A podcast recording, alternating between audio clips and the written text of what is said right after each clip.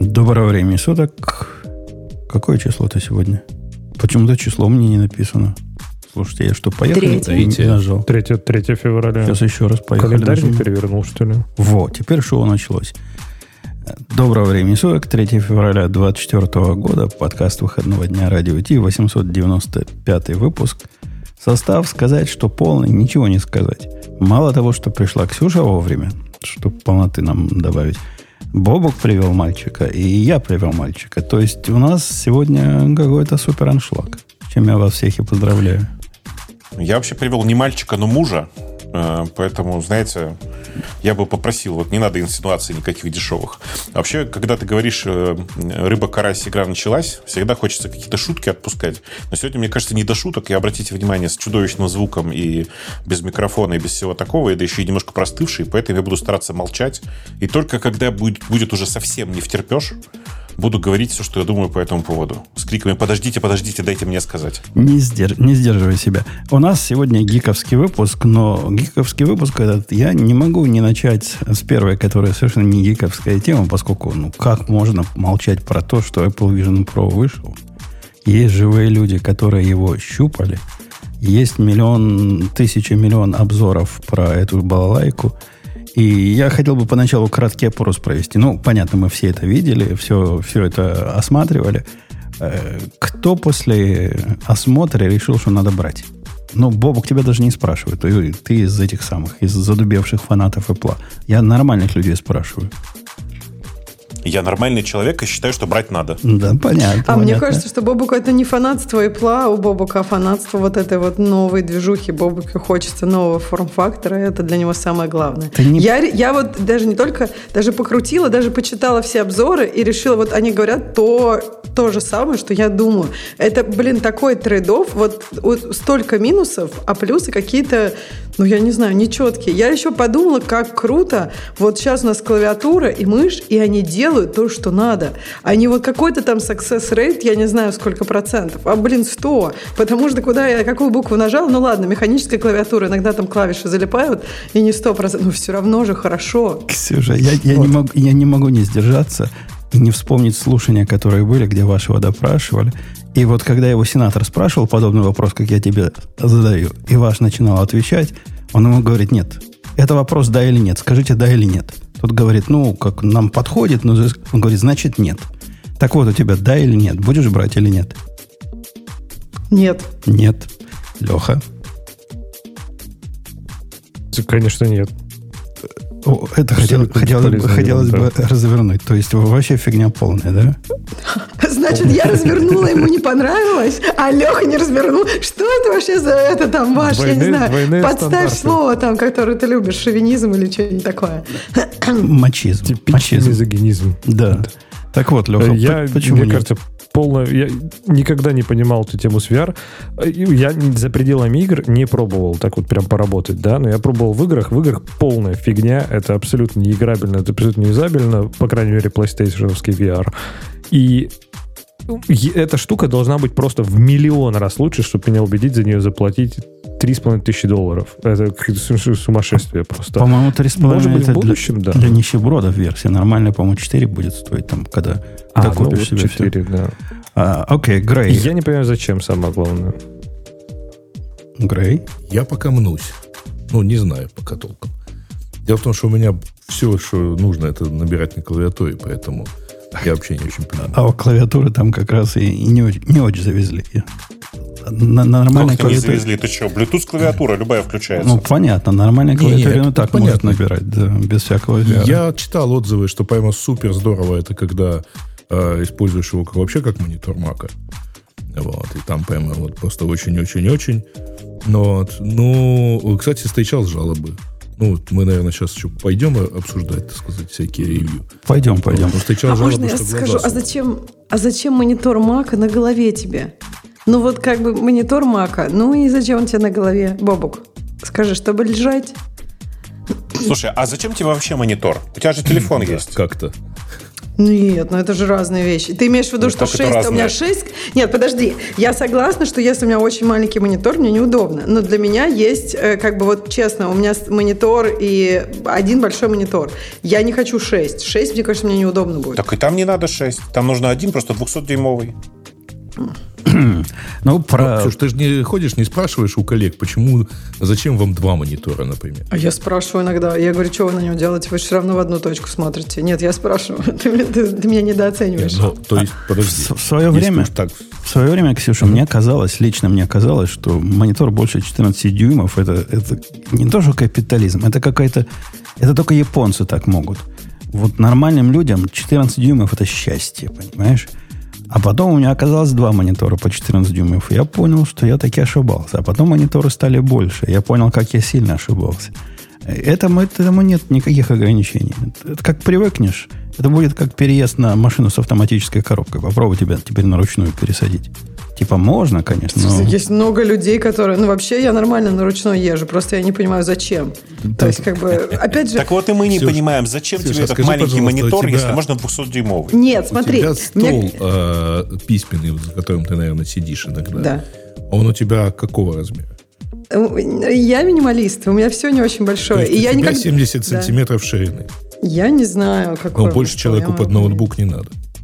А, нет, но у меня не какой-то там совсем детский, но у меня маленький стол, у меня не вот эти вот гигантские, у меня есть пространство, но я считаю, что не надо... Я, кстати, он потом никогда не считал, что четырнадцать дюймов хватит всем. Ты это просто сломать глаза. Слишком молодая, ты не видела того перехода с восьми дюймов мониторов на четырнадцать дюймов. И не понимаешь, какая это была а радость. Не, ну ты имеешь в виду прям совсем старый. Я помню, у меня даже первый MacBook был семнадцать дюймов. Помните такой, который ты одеваешь себе на плечи? Может, у вас такого не было? И сразу уже можно, вот плечи уже накачаны. Потому что с ним пройти двадцать минут там до электрички, это просто жесть. Ладно, давайте, у нас же много интересных тем. Подожди, подожди, подожди. У я, нас, я, более того, два гостя, там, я... один из которых даже вроде как трогал. Да, сейчас я на него, на него перейду. Но до этого Андрея спрошу. Андрей, а ты как? Это гость номер один. А у нас нету такого. Нам не завезли. Че, вообще, я ж не про то, что завезли. Будь, брать будем? А, я, если честно, вообще отсталый в плане ви ар. Я даже не знаю, чем он отличается принципиально от Oculus последнего. Если там игр нету, то зачем? Понятно. Ну, Игорь-то там, безусловно, нету, а то, что в Канаду не завезли, это, конечно, вообще стыд и позор. Мы, правда, тут в одном из чатиков выяснили, почему. Знаете же, почему, да? Почему? Нам же в Саус-парке все, все объяснили. У канадцев голова другая. По-другому открывается рот. Все так. В отличие от... А ты же там с открытым ртом надо как-то взаимодействовать, что ли? Ну, там просто голова двигается, понимаешь, вся целиком у канадцев. Ты не видел, что ли? Ты пересмотри Саус-парк. Там хорошо видно. Голова поднимается вверх-вниз прямо. Ну, а, в, в отличие от всех вас, гость номер два, который Алекс, он как раз зато и пришел, чтобы объяснить вам, почему вы дебилы, и почему он потратил свои кровные... Или ты не кровные, может, ты рабочих денег потратил? Тогда, конечно, тогда мы тебя будем лелеять и любить. Кровные, кровные, конечно. Кровные. Конечно, потратил кровные, конечно, тяжело конечно, заработанные да. доллары. Все, все, все три с половиной тысячи вот просто как взять, взял из кармана и выложил. Да практически четыре, то есть там же, я же не нищеброд какой, брать за три с половиной нужно было взять как, как следует. Конечно, там, там плюс знаешь, налог, там еще быстро. Плюс то, да, ну, четыре там тысячи. Там плюс да. налог, там, там да. еще хочется взять вот этот вот их замечательный кейс, с которым можно там путешествовать, который выглядит как неизвестно что. Жутко, жутко выглядит. Кейс это вообще какое-то позорище. По-моему, этот позор номер два после вот этой батарейки, которая должна была цепляться на телефон жуткой от Apple.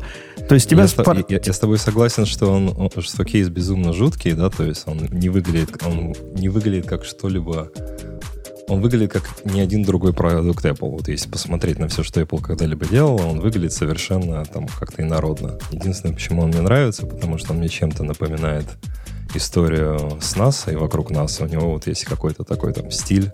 Он чем-то похож, я не знаю, на кусок скафандра или на чего-то еще. Но сам он абсолютно бестолковый, он огромный. У меня ощущение, что у меня рюкзак а, меньше, с которым я езжу, чем этот кейс. То есть, поэтому не очень понятно, как будет путешествие складываться. Ну и стоит он там то ли двести, то ли триста долларов. Ну, то есть, как обычно. Но это нормально. Когда покупаешь... Ты привыкни к тому, что ты теперь в категории элитных продуктов. Когда ты покупаешь элитный продукт, то какому-нибудь, каким-нибудь элитным часам ремешок стоит в десять раз дороже, чем точно такой же, но для обычных часов. Поэтому у тебя все теперь так будет стоить. Но тебя спрашивать, будешь брать или не будешь брать, конечно, поздно уже. Но у меня к тебе сразу первый вопрос. А вот этот э, buyer, как она называется? Buyer remorse, да, Ксюша, как она называется? Сожаление после покупки. Да, это buyer remorse, да. У тебя возникло сразу? Потому что у меня есть подозрение, что возникло. А, ну, да, давай по порядку. Во-первых, там, слушая этот подкаст последние там какое-то количество выпусков, я понял, что ни на кого, кроме Бобука, надежды нет, и никто его не купит. Поэтому я решил, что нужно пожертвовать собой и прийти рассказать. А потом я посчитал, сколько я потратил денег на клавиатуру за последние три года, и понял, что в целом, наверное, можно позволить себе и эту игрушку. Поэтому, как бы, денег вроде много, а вроде, а вроде и не жалко. Ну да, да. Buyer remorse у меня нет. Мы знаем, мы знаем вот эту мансу. Это называется disposable income. И не знаешь, куда девать. То ли, то, то ли на клавиатуры, то ли на шлемы. Понятно, понятно, да. Да, да, да, да. Все, все, все именно так. Мотоцикл пока не купил, поэтому там а денег свободно хватает. А вот это напрасно. Вот так бы мы тебя чаще звали бы.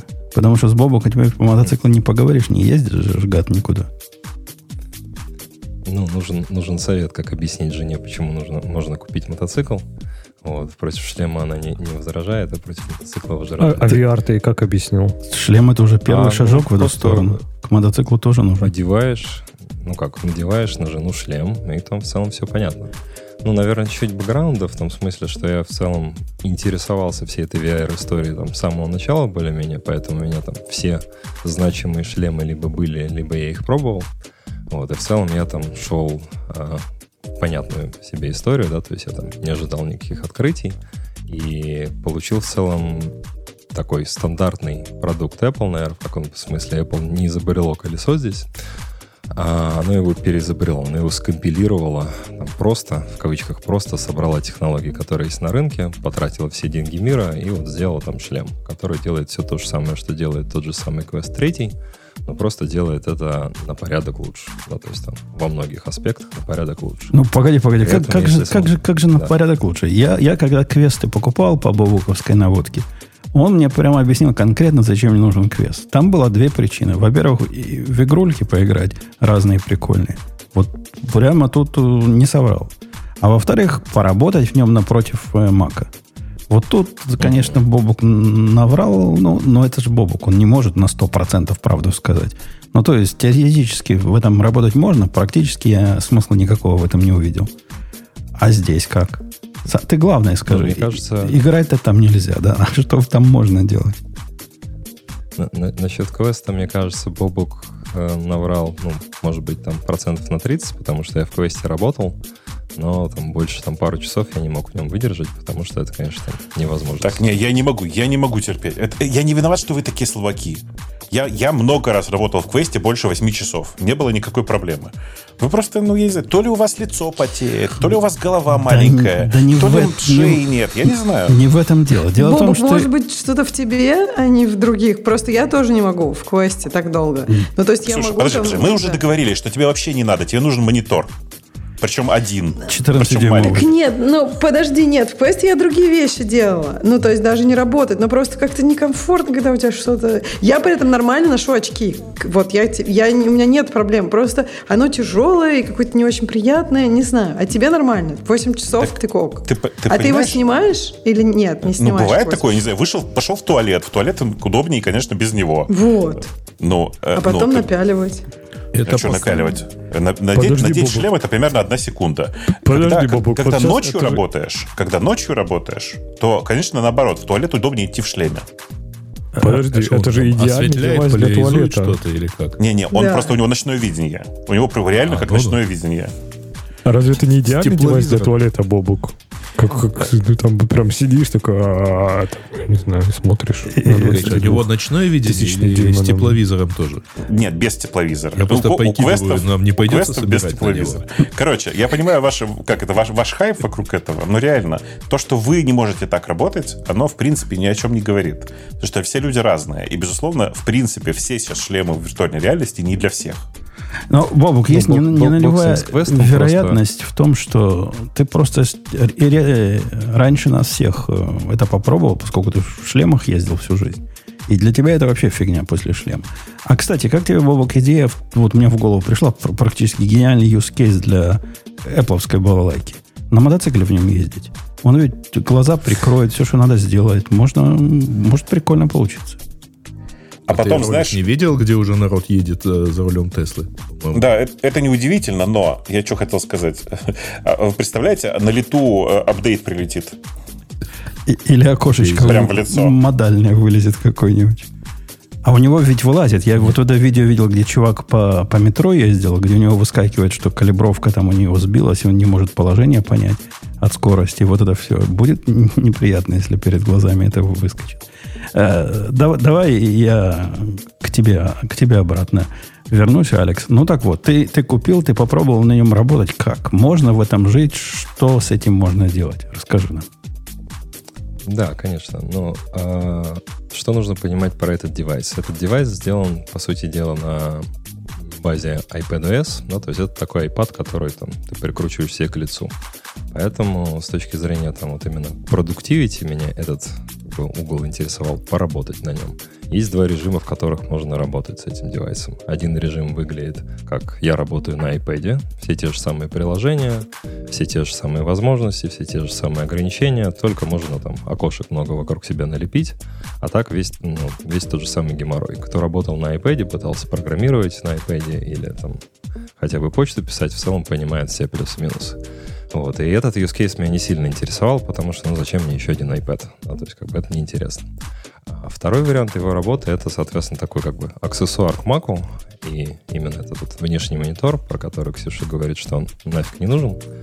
А, и вот эта штука, она, на самом деле, является киллер-фичей конкретно для меня. Но я немного странный, я довольно много как бы езжу по всяким разным местам, поездки и прочее. Поэтому мой сетап, который дома, он, конечно, там удобный, с двумя мониторами и все хорошо, но когда ты там, едешь, летишь в самолете, едешь куда-то там на такси, там сидишь в аэропорту или в отеле, там хочется, хочется что-то больше, чем четырнадцатидюймовый экран там, MacBook Air. И вот этот use case, это, собственно, основной use case, который я тестировал последние там, часов, наверное, восемь. Вот, и чтобы там, Бобук не расстраивался за окружающих, я в нем просидел шесть часов подряд и в целом не устал. И снял шлем только для того, чтобы, собственно, там, прийти сюда поговорить. И это для меня действительно там смена парадигмы относительно квеста. С квестом не было проблем, то, что он тяжелый, неудобный или еще какой-то. Он там даже в каком-то смысле, наверное, удобней. Если не рассматривать квест Pro, то квест три, мне кажется, на голове сидит получше. А проблема была с картинкой, проблема была с четкостью, проблема была с буквочками, с вот этим всем. А вот эта штука, когда ты ее подключаешь к Mac'у, она делает примерно следующее. Так как это iPad внутри, он подключает, подключается к Mac'у в режиме Sidecar. Это то, что Apple выпустили, мне кажется, года три-четыре, наверное, назад, когда можно подключить iPad как внешний монитор э, к Mac'у и вытащить туда какое-нибудь окошко и там работать с ним как с внешним монитором. Вот эта штука работает один в один так же. Единственная разница, она гасит мониторы, которые подключены к Mac'у. К Mac'у. При этом оно работает нормально и с лэптопом, и с десктопным Mac'ом, ему все равно. То есть он просто подключается напрямую по Direct Wi-Fi коннекту, делает один виртуальный монитор. Этот виртуальный монитор, он представляется как двадцатисемидюймовый пять кей, точнее, там просто пять кей монитор, он рендерится как пять кей монитор на стороне Mac'а.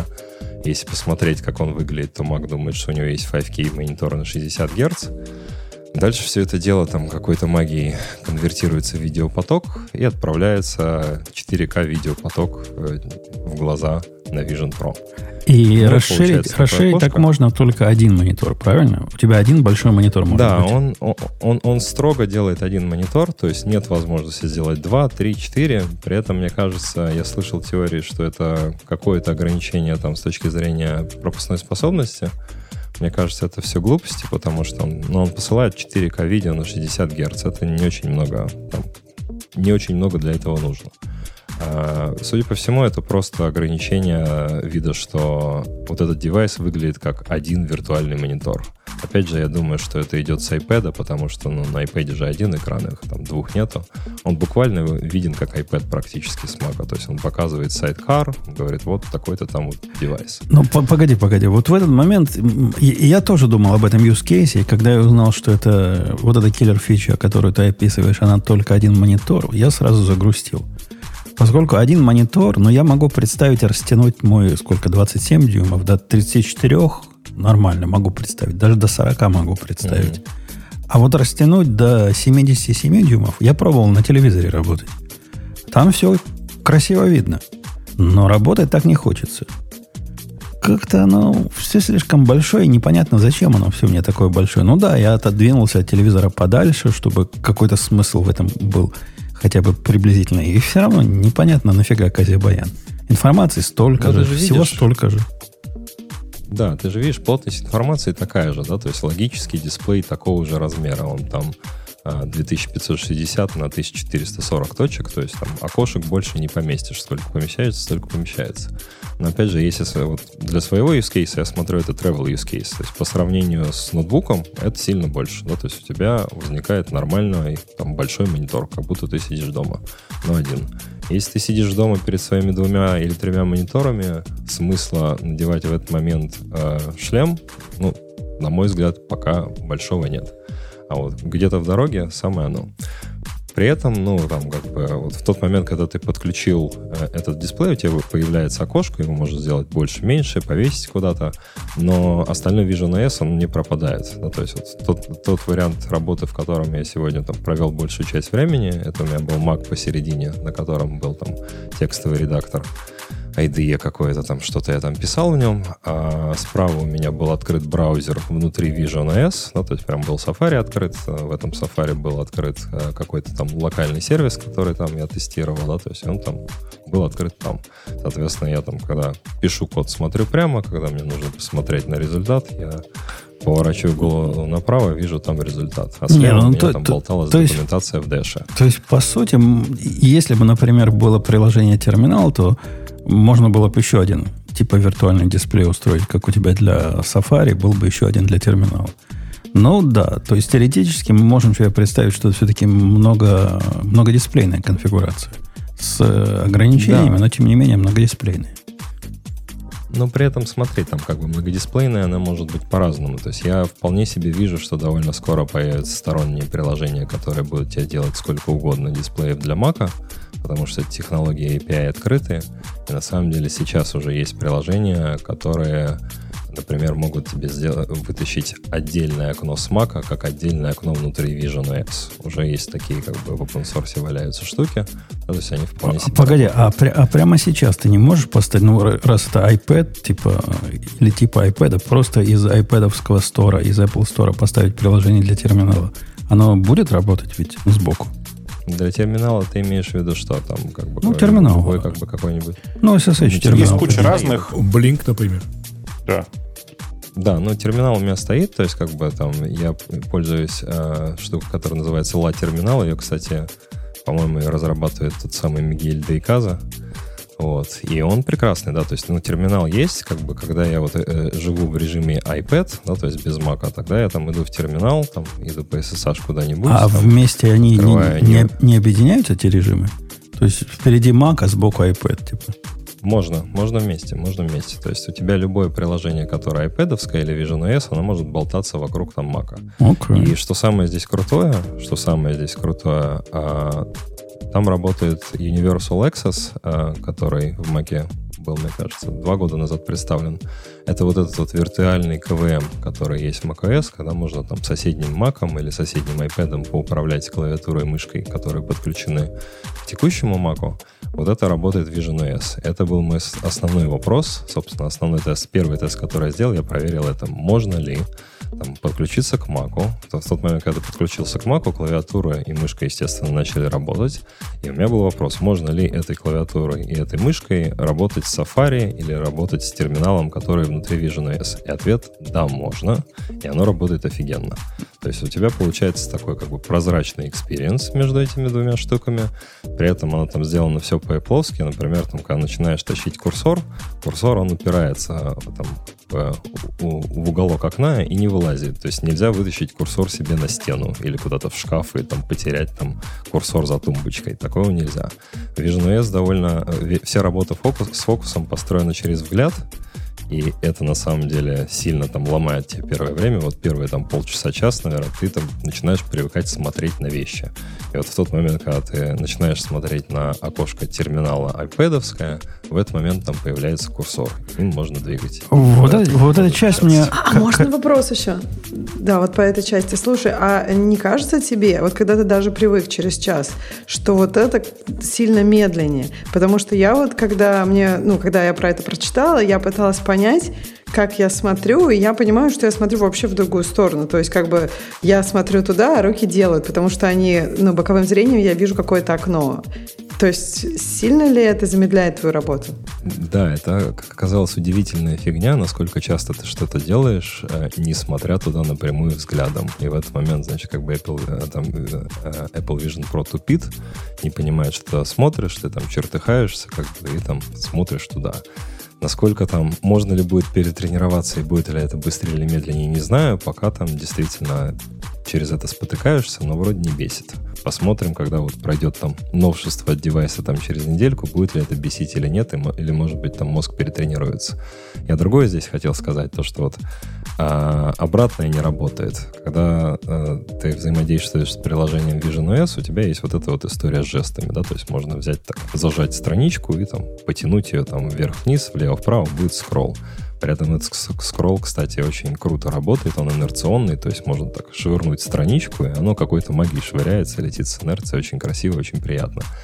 Так вот, я поймал себя, наверное, раза три или четыре за вот этот день, что я смотрю на Mac и начинаю скроллить там таким же образом, не трекпадом, а думаю, дай-ка я поскроллю вот так, а там это все не работает, да, то есть потому что как бы... Ничего не намаплено с точки зрения ю ай туда. Это просто такое окошко, там, видеоплеер какой-то, да, то есть там, ви эн си. И вот это ломает. Да, то есть ближайшая аналогия, которая мне пришла в голову, это люди, которые много работают с iPad'ом, часто пытаются на ноутбуке пальцем по экрану возить. Вот, вот ровно такой же эффект случился буквально там на второй час. Мне, мне, ничего, мне, у меня мне, привычка мне... возникла другая, кстати. После долгого использования планшетов для чтения я теперь и бумажную книгу периодически трогаю, чтобы не гасло. И, и помогает. Мне, мне кажется, да. мне, мне кажется, Алекс, что вот это, вот это недоработка скорее, чем осознанное какое-то решение. То есть то, что они не делают тачпэд на, на компьютерах, это осознанная стратегия. А то, что здесь оно там работает, там не работает, ну, выглядит как пока не допилили. Возможно, возможно. Ну, то есть девайс по многим параметрам выглядит как DevKit, да, то есть это даже не первая версия, он прям выглядит, ну, там, ощущается в некоторых вещах как DevKit, но очень хороший DevKit, да. И поэтому в целом у меня там, когда вот я сейчас спрашивают вокруг там люди брать, не брать, нужно, не нужно, я всех, кто имеет возможность, отправляю там сходить в Apple Store и получить демо, потому что вот сходить и получить демо нужно, это очень прикольно, это круто. Демо хорошо там с хорошим сценарием, тебя проводят, и ты начинаешь хотя бы понимать, о чем говорят. А вот брать, не брать, тут я советовать не берусь, потому что денежек все-таки много.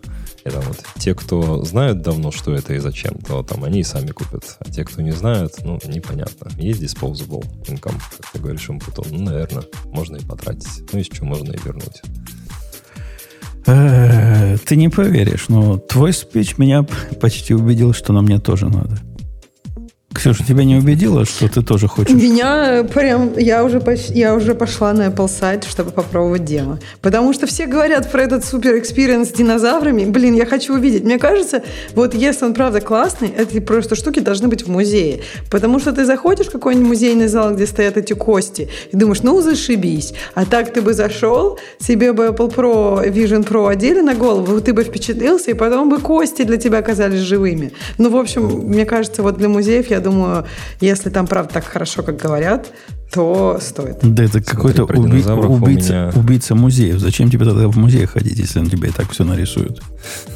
Так нет, но мне кажется, вот посмотреть, ну, понимаешь, как бы, когда ты видишь эти кости, тебе не кажется, что просто какая-то тетка их, что они не настоящие, их кто-то там сделал или еще. А тут ты как бы, для тебя динозавры, и кости эти тоже являются чем-то, ну, оживают. Особенно, мне кажется, чем ме- меньше ты по возрасту, тем больше тебя вот это вот все впечатляет. Это, расскажи, да, хороший экспириенс с динозаврами, все хвалят. Да, вот про то, что они называют immersive experience, там есть там две истории. Там есть одна штука, которая там Там, э, называется environments, это когда можно там се- посадить себя там на вершину горы, покрутить Digital Crown, и ты там оказываешься там где-то там в каком-то другом месте. Эта штука очень крутая. Я там с утра сегодня там э, обучал жену пользоваться шлемом, включил ей там есть место из Yosemite, она там посмотрела вокруг и сказала: и зачем теперь туда ехать? Да, то есть, ну, в целом, как бы оно там впечатляет. Если туда добавить еще каких-то там эффектов, там, не знаю, там, запахов, ветерка и чего-то еще, то действительно, наверное, можно никуда не ездить. И это, мне кажется, в частности, будет одна из таких фич, которая ограничена, потому что сейчас никаких эй пи ай, насколько я понимаю, нет, и только Apple может там делать вот эти environments, я думаю, там сейчас их там доступных, мне кажется, штук пять, еще там штук пять там coming soon, я думаю, что там довольно быстро всем надо- надоест. Вот, и люди будут придумывать, как это ломать. Подожди, вот. А у Apple же есть партнеры какие-то, Disney у них там есть, еще кто-то, то есть можно это... же сделать, например, такие environment, там, не знаю, оказаться в каком-то мультике или еще где-то. Вот Disney это сделал, но Disney в части этого девайса, он там прям сильно-сильно партнер, он, по-моему, чуть ли не предустановленно идет сразу на девайсе. Я вот сейчас пытаюсь вспомнить, я читал, что он предустановленный, но не помню, там, есть он у меня сейчас на девайсе или нет. То есть я вполне себе представляю, что там Disney могли дать чуть побольше, чем другим. То есть я здесь там не скажу, там, не уверен. Насчет immersive experiences, да, то есть там э, э, есть вот этот отдельный экспириенс с динозаврами, который действительно очень крутой, его нужно пробовать, и он делает mixed reality, да, то есть у тебя там есть как бы какая-то картинка, у тебя есть там бабочки, динозавры и прочее, то, что ходит у тебя в комнате, там это все прикольно. А, и отдельный тип есть, у них есть специальный immersive контент э, внутри Apple ти ви, то есть они отсняли сейчас, по-моему, три или четыре там разных там типа шоу, которые делают immersive такой три дэ э, контент. И вот в этом контенте там тоже есть динозавры, там есть какие-то там носороги, что-то еще, все очень такое интересное, но лучшее, что там есть, это... Там есть такая женщина, которая ходит по, я не знаю, как это называется, на английском это называется хайлайнер, а на русском, наверное, по канату она ходит. Ну, то есть она идет в горы, натягивает такую там, как бы, там канат между двумя пиками и идет по нему, ну, то есть там с какой-то страховкой. И вот эта штука, она отснята от ее лица, со стороны, с разных там, как бы, углов. И я это посмотрел, было очень страшно и было очень эмоционально. А моя жена после просмотра попросила дать ей выпить, потому что она очень бо- боится высоты, и там эффект погружения ее практически травмировал. Поэтому над этим идти нужно, эти штуки там показывают, и это вот эффект очень крутой. Подожди, подожди, я, непонятно... я, я хочу спросить, пока не забыл. А вот это, да. Что меня в рекомендованном Бобуком устройстве бесило.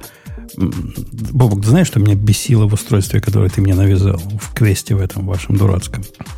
Навязал. Навязал. Навязал. Ну, после того, как ты сказал, сколько он стоит, я решил, что смешно не брать. От него блевать хочется время от времени. От этого хочется? Ну, я, я имею в виду в физиологическом смысле. Не, не хочется. Ну, то есть, как бы я довольно чувствительный к квестам был, да, то есть меня там... К квестам мне нужно было привыкать, да, то есть и все равно там какое-то время, там, через какое-то время начинала болеть голова. От этого не хочется. Действительно, все, что касается трекинга и вот там того, как камеры видят мир вокруг, оно сильно э, лучше сделано, и лейтенси там очень низкий, и поэтому как бы проблем нет практически никаких, да, то есть вот ни у меня, ни у людей, которым я давал пробовать, там никакого там не было отрицательного фидбэка. При этом про камеры нужно сказать следующее, что все там в целом их хвалят, говорят, вот замечательные, лучше всех на свете, даже, вот, по-моему, Verge там про это писал. Но это оно замечательно и лучше всех на свете в идеальных Apple калифорнийских условиях. Там, у меня офис, он в подвале. Вот он примерно так же, как у тебя. То есть подвальное помещение, там какое-то окно-бойница. У меня там еще там, дверь есть какая-то, но, но солнечного света там мало. Там освещение такое какое-то локальное. И в целом, если там, ты его надеваешь там, вот в этой комнате, там видно там, как бы такую зернистость вокруг. Да? То есть оно там видно, что ты смотришь через камеры. Если подняться как бы наверх в какую-нибудь комнату, в которой много дневного света хорошо, там действительно начинается магия. То есть ты смотришь вокруг, если забыть, что у тебя на лице бандура в полкилограмма, то там полное ощущение, что ты смотришь глазами просто как бы там в окно. Шевелишь руками, руки шевелятся как нужно, нету никакого лага, нет ничего, поэтому вот никаких сайд-эффектов вида начинает мутить, их там не случается. Это, это круто. Бобок, но он тебя убедил, что вот надо все бросать и брать, и пусть бомбардировщиков тебе доставят с ближайшего аэродрома. Слушай, с бомбардировщиком лучше не надо.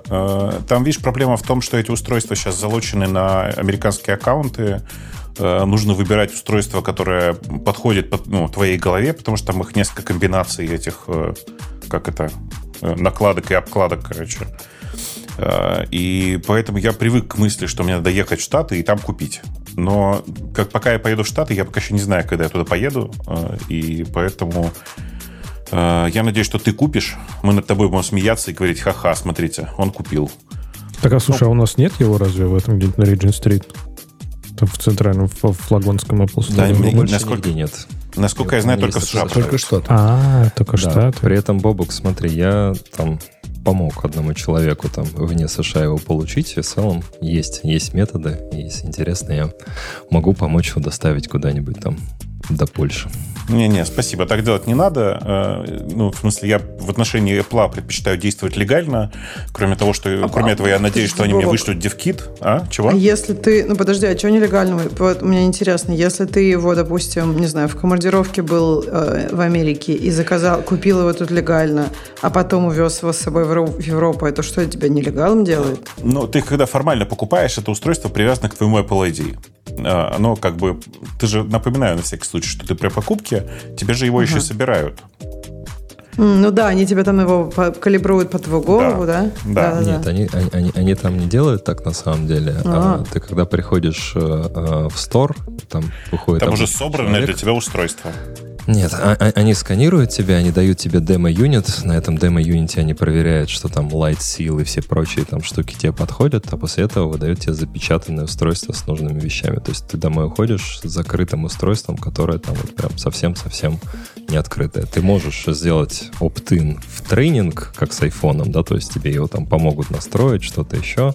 Но в целом там большинство людей, которые вот ходили делать пикап у меня вокруг, они вот получили такой экспириенс, по крайней мере, на East Coast. Может быть, оно отличается на West Coast, не знаю. Слушай, а, а, а мои, все мои знакомые из Калифорнии утверждают, что их не заставляли ничего там мерить, э, в смысле, не заставляли мерить лицо в сторе, потому что они делали предварительные замеры в, это, ну, с помощью, с помощью сайта. Не, нет, ты, ты, ты, ты не понял. Ты приходишь, ага. у тебя там написано в заказе, что у тебя там вот такая-то бэнд, такой-то там Light Seal, что-то там еще.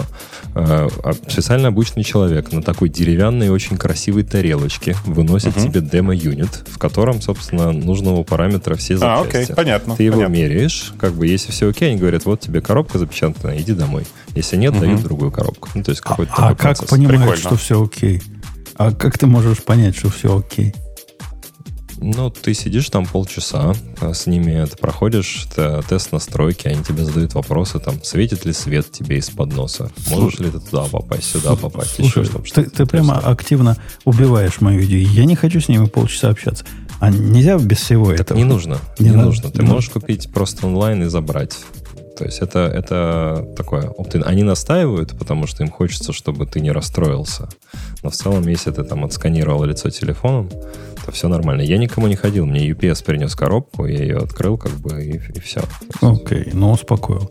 А то мне с ними там общаться, особенно в помещении, где стоят полицейские, которые смотрят, чтобы там ничего не сперли в этом Apple Store. Мне, мне уже не нравится находиться. Э, mm-hmm. Понятно, понятно. Какой у вас варварский штат все-таки? Слушай, полицейский стоит в Apple Store. Ну, после того, как босики поразбивали витрины Apple Store несколько раз подряд, теперь там стационарная полицейская станция у нас. А прикинь, вот сейчас бы гораздо больше было бы смысла разбивать витрины. Можно же было забрать не какие-то там телефоны, господи, а нормальные устройства за четыре тысячи долларов. Да, но вопрос-то, куда ты их потом денешь? Телефоны-то всем нужны. Это как Монолизу украсть. Ну, украл. А дальше что? Блин, как что? Запуск, запускать там эн би эй, этот самый, эн би эй ту кей или, какие, или какие-нибудь другие интересные игры про баскетбол и играть? Так не для себя же воруют. Не для себя воруют, а для продажи. А рынок пока для этой штуки, судя по всему, не особо богатый. Я видел не видео... Не знаю, я бы украл для себя. Видео открытие где-то в, в Нью-Йорке, по-моему, как они представляли это. Так там было семьдесят пять человек от Apple и три посетителя. Ну, я, я утрирую, но ну, где-то примерно так. Продавцов было больше, чем покупателей. Это явно не история, когда с выходом нового iPhone становится очередь и загибаются на следующую улицу. Продукт пока не вызывает но, но энтузиазма. Совсем не так. Да, можно зайти в любой магазин, я проверял там вот сегодня, там, и просто его купить. Ну, то есть он есть. Ну, понятное дело, что никто не знает, сколько их сделали. Там разные все оценки, сколько купили. Ну, можно зайти и купить. Еще, наверное, последнее хотел сказать там про юзкейсы. Вот это там для Бобука, наверное, будет там понятное и близкое. Я поиграл в GeForce Now на нем. А, официального приложения нету, но там, оно там нормально более-менее работает в браузере. Плюс там через веб, да? Через веб, ага. Да, через веб, да. Есть через веб, но есть там а, инди-девелопер, который активно работает как бы над таким более нативным экспириенсом под это все дело. И обещается выпустить тест-флайт на днях. Но даже через веб, там я поставил там Frameless браузер, такой браузер, который просто показывает окошко а, GeForce Now, он прям как бы там с букмарком на GeForce Now и на Xbox Cloud Gaming, подключил туда там а, геймпад от а, PlayStation, работает замечательно, прекрасно, растягиваешь себе эти там двести дюймов и радуешься. У меня а вопрос второй... про, про GeForce Now да. Как раз. А latency, а, ну latency GeForce Now не никак не влияет на самочувствие. Потому что когда ты играешь на мониторе, да, у тебя есть какая-то задержка, это, не на... это не... тоже неприятно, но не настолько. А если ты крутишь головой, и у тебя latency.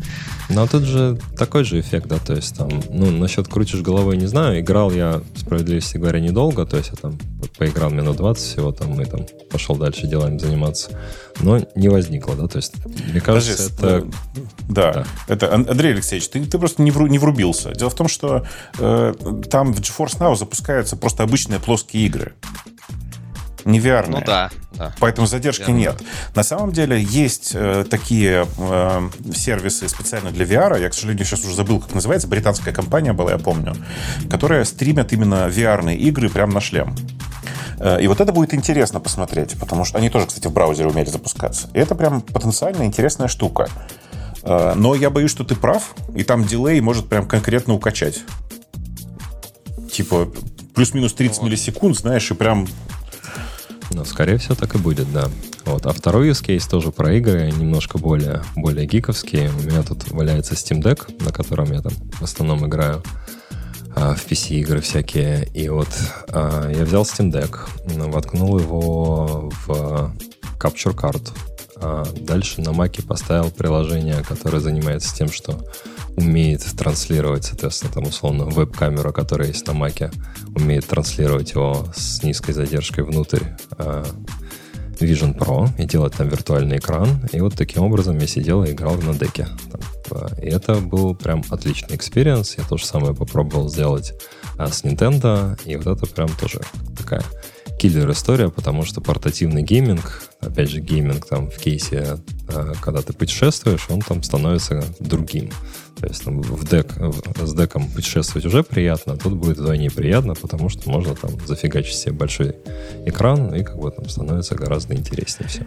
Я, честно говоря, жду больше нативных игр, и я знаю, что там запускаются практически все игры, которые есть в Apple Arcade, Но это, конечно, все мелочи. Хочется полно, какого-то полноценного триплэй, потому что даже если аудитория Apple, там, этих самых Vision Pro будет всего там, восемьдесят - сто тысяч, ходят слухи, что будет вып- продано всего столько устройств. А, все равно выпустить для них игру стоимостью, я не знаю, в сто баксов, ну, господи, ну фигня же на фоне стоимости самого устройства. Да, но, ну, но, конечно, но с другой стороны, Бобок, для, для iPad ты много триплэй игр видел? А, видел достаточно, да. Представь играть в Vampire Survivors в этой штуке. И гл- глазами водить прицелом. А, да, знаешь, мне даже гораздо более простые игры устроят. Ну, то есть, типа, я бы, я бы с удовольствием поиграл в какие-нибудь гоночки. Лех, прикинь, в какую-нибудь эф один поиграть в, в таком шлеме. Вот, я понимаю, вот это вот вполне себе штука. Графика там не особенно важна, в смысле, она может быть довольно простой. Здесь гораздо важнее э, точность обсчета и физика. И, и вот это как раз то, чего от шлема хочется. Это, это все любопытно, но, понимаешь, во-первых, по-моему, же этот эм, соневский ви ар, он же умеет уже, типа, Формула один две тысячи двадцать три уже умеет, типа, с, со шлемом соневским. Не знаю, насколько хорошо. Ну, это, умеет. Конечно, все... Сравнивать нельзя. Просто сравнивать нельзя. Это совершенно разные, да, устройства. Да. Я, я видел конечно... же, я видел соневский, соневский ви ар, и это... Ну, оно как бы даже не догоняет даже, даже свежий квест, понимаешь? То есть это все-таки гораздо более простая mm. железка. Но все равно, понимаешь, я говорю, вот мы про это уже говорили пару раз, и я, наверное, может быть, странный такой выглядит, как хейтер какой-то этого ви ар. То есть я даже не то, что... Я понимаю, что концептуально и технически вот эта версия Apple Vision Pro, наверное, типа самая продвинутая. Да, она крутая, там все классно. Я, скажем так, не понимаю концептуально, зачем вообще все это направление нужно. То есть, на мой взгляд, оно какое-то тупиковое, если честно. Опять же, может, стоит мне типа попробовать Apple Vision Pro, и когда они появятся, например, в ю кей, я, я схожу попробую, мне интересно. Не знаю, я не представляю, зачем я буду сидеть, например, там, не знаю, на диване, сложив руки на коленочках и там печатать на виртуальной клавиатуре, если можно просто посидеть за монитором, на котором будет удобнее клавиатура. Ну, представь себе, Леха, все. Представь себе, вот эта штука типа айфон один, которая совершенно убогая, к ней никаких приложений нет, ничего нет. Но из него же айфон пятнадцать появился. То есть следующая итерация какая-нибудь там через пять итераций будет как компактные очки. Ты достаешь их из кармана, нацепляешь на нос, и вот у тебя весь этот самый замечательный экспириенс. Да. Да. Подожди, мне кажется, у первого айфона было гораздо меньше трейд-оффов. Нет, ну, особенно если мы говорим про Америку. То есть, допустим, про Д- другие языки, как там не типа переводилось ни, ничего. Ни, ни Нет, а про Америку какие были? Ни одного приложения на айфоне не было. Так ни, Это... нигде не было никаких приложений. Вспомни, ну, какие у нас тогда были. Ну, ну они не были. Ладно, да. Браузером мы пользовались, да, на других. Змейкой или... Нет, не, ну... Нет. Ксюш, нет, ну ты не пугай на, меня. На BlackBerry не было тоже каких-то суперприложений. Они Прости, были удобнее печатать. Я, например, на iPhone перешел с Palma Treo, с которого я мог, извиняюсь, там по эс эс аш на серверы ходить. И ходил. Слушай, вот это вот стил, со стилусом он, наверное, был? Ну, это же было а, вообще... Он был со стилусом? Ну, какая разница? Нет, я име... ты говоришь, что не было приложений. Ну, вот они были. Ну, я имею в виду, что, во-первых, э, мне кажется, что... Э, я согласна, что ка пэ ка были распространены, или как они там еще назывались, на ладоннике. Нет, это был полноценный смартфон. Был, был, ну, это, был... это смартфон, то есть... Ну, Ксюша, согласитесь, что это было не так, не так распространено, как телефоны. Обычные телефоны обычного человека, они были браузер, книжки читать, змейка, вот это вот все. То есть там не было такого количества приложений, как там еду заказать, э, Uber заказать, или вот какие-то такие вещи, которые сейчас... Да, да бог, да бог Согласен, ней... в две тысячи седьмом году не было Uber. Да, бог с ней с едой, Ксюша. У них ведь концептуально с самого начала была ошибка. По-моему, они даже это признали. Вот эта идея, что нам приложения не нужны в первой версии, это было, ну, неправильно. Они передумали потом. Потом они решили, что нам такие приложения очень нужны. И в то время были, были реальные альтернативы. У меня, они против BlackBerry воевали в свое время. BlackBerry по сравнению с айфоном первым, это был космос какой-то с точки зрения количества приложений. То есть больше, чем один. Больше, чем браузер, и больше, чем мессенджер, и больше, чем то, что давали с айфоном. Нет, ты, ты просто забыла, как оно было. Поначалу оно было вот так же убого, как вот этот хедсет, о котором говорит наш дорогой гость. Где нет, где нет решительно я согла- ничего. Я соглашусь, что BlackBerry точно было лучше первого iPhone. Это без вопросов. Мне просто кажется, что какого-то, какие-то трейд-оффы немножко в другом ключе. Вот я читала статью, которая у нас есть, и там человек, автор этой статьи, говорит, я вот каждый раз думаю, а как бы стоит ли там одевание этой штуки, как бы там, ну типа у меня вся голова будет, вся прическа и вся голова будет странная. Вот, да? вот, вот он на Или... этом месте сильно какой-то повернутый. Я знаю, для тебя это не кстати, проблема. Да, да, я, Нет, я не понял его проблему. Для тебя не проблема, для меня проблема. Ты уже решил эту проблему давно, а у меня она все еще есть. Вот. Так потом, реши например, побрейся на болит. Голову. Нормально будет. Нет, нет. нет ну, Слушай, думаю, мне кажется, для мужчины это гораздо приятнее, именно, чем для женщины. Давай, да. Я думаю, вопрос именно в модели интеракции, да, то есть там что с iPad, что с iPhone, его можно взять в руку, быстро что-то там накликать и бросить, и пойти дальше. Этот девайс подразумевает, что ты сядешь и обстоятельно что-то поделаешь, да, то есть поэтому, потому что, ну, его просто, чтобы его надеть, нужно потратить там три секунды, там, нужно голову туда засунуть, затянуть там эти лямки, там что-то еще, то есть это разные, разные модели устройства. До тех пор, пока пока они не станут в формате очки, которые всегда на тебе, и ты их не снимаешь, да, то есть там модель будет совершенно другая. Но я в целом как бы и с тобой, и с Лешей согласен, что какого-то киллер-юзкейса там для обычного нормального человека, да, то есть который не, не слушает технические подкасты, его нет, да, то есть его там пока не придумали. Возможно, его сейчас там найдут. Чем выгодно э, этот хедсет отличается от всех остальных? Это единственный хедсет, у которого есть нормальная э, как бы среда разработки, нормальные фреймворки, нормальное все вокруг. Кто там пытался разрабатывать под все остальное, там он там в цирке не смеется. Здесь, ну, погоди, ну под Oculus-то как-то пишут сторонние разработчики. Ну, как-то пишут, ну, как-то пишут с болью и страданием. Удовольствия мало. Удовольствия мало, это правда. И, ну, отдельно ужасно хочу сказать, что я всегда страдал, я не понимаю, как это произошло, но для того, чтобы писать на веб-технологиях, существует один, в скобочках прописью, один фреймворк. Mm-hmm. Для, для всего, что с этим связано. И, кстати, под, ну, здесь в этом плане с Apple ничего нового не сделали. Они не сделали нового, там, нового какого-то фреймворка. Но то, что можно сделать с помощью, ну, как обычно, Xcode, оно действительно очень гладенькое на фоне всего, что для Oculus было. Да, оно, оно очень дружелюбное, и поэтому просто количество людей, которые там пойдут и начнут что-то делать, оно там просто банально больше, да, то есть оно сильно больше. Но тут как бы Apple, как обычно, сделала подножку девелоперам своим любимым, я не знаю, вы там видели или нет, но вчера где-то в интернетах появился девелопер-адаптер, который они выпустили для этого девайса. Там такой большой донгл, прям большой, сантиметров пятнадцать размером, который цепляется в то место, куда цепляется кабель питания сейчас, и с другой стороны выдает ю эс би. И вот эта штука нужна, соответственно, чтобы там как бы запарить этот, этот э, замечательный хедсет вместе с компьютером, чтобы в Xcode что-то делать. Я-то по наивности рассчитывал, что он там wireless будет работать, но фиг там, нужно сначала запарить. Ну и донгл этот стоит, естественно, тоже триста долларов, поэтому вот там пойду покупать, а, что делать. А почему вот вы, кстати, думаете, что типа, что сейчас все бросятся писать приложения? То есть, ну окей, допустим, для айфонов, наверное, тоже вначале было не так много, но нет, хотя когда приложения появились во втором айфоне, уже наверное, какой-то рынок был. А сейчас, ну, представьте себе, вы команда там разработчиков, ну, игр, да, или чего-то, приложений. Вы будете писать для устройства, которое стоит четыре тысячи долларов, которое настолько нишевое, что это просто непостижимо, ну, пока. То есть, может, не, а, а, будущем, а мне, как, мне, мне как раз, Леха, постижимо. Понимаешь, это будут вот эти фанаты-разработчики, вот как гость наш. Он явно сейчас все бросит и пойдет писать. Неважно, есть рынок, нет рынка, пять человек это купит или пятьсот человек.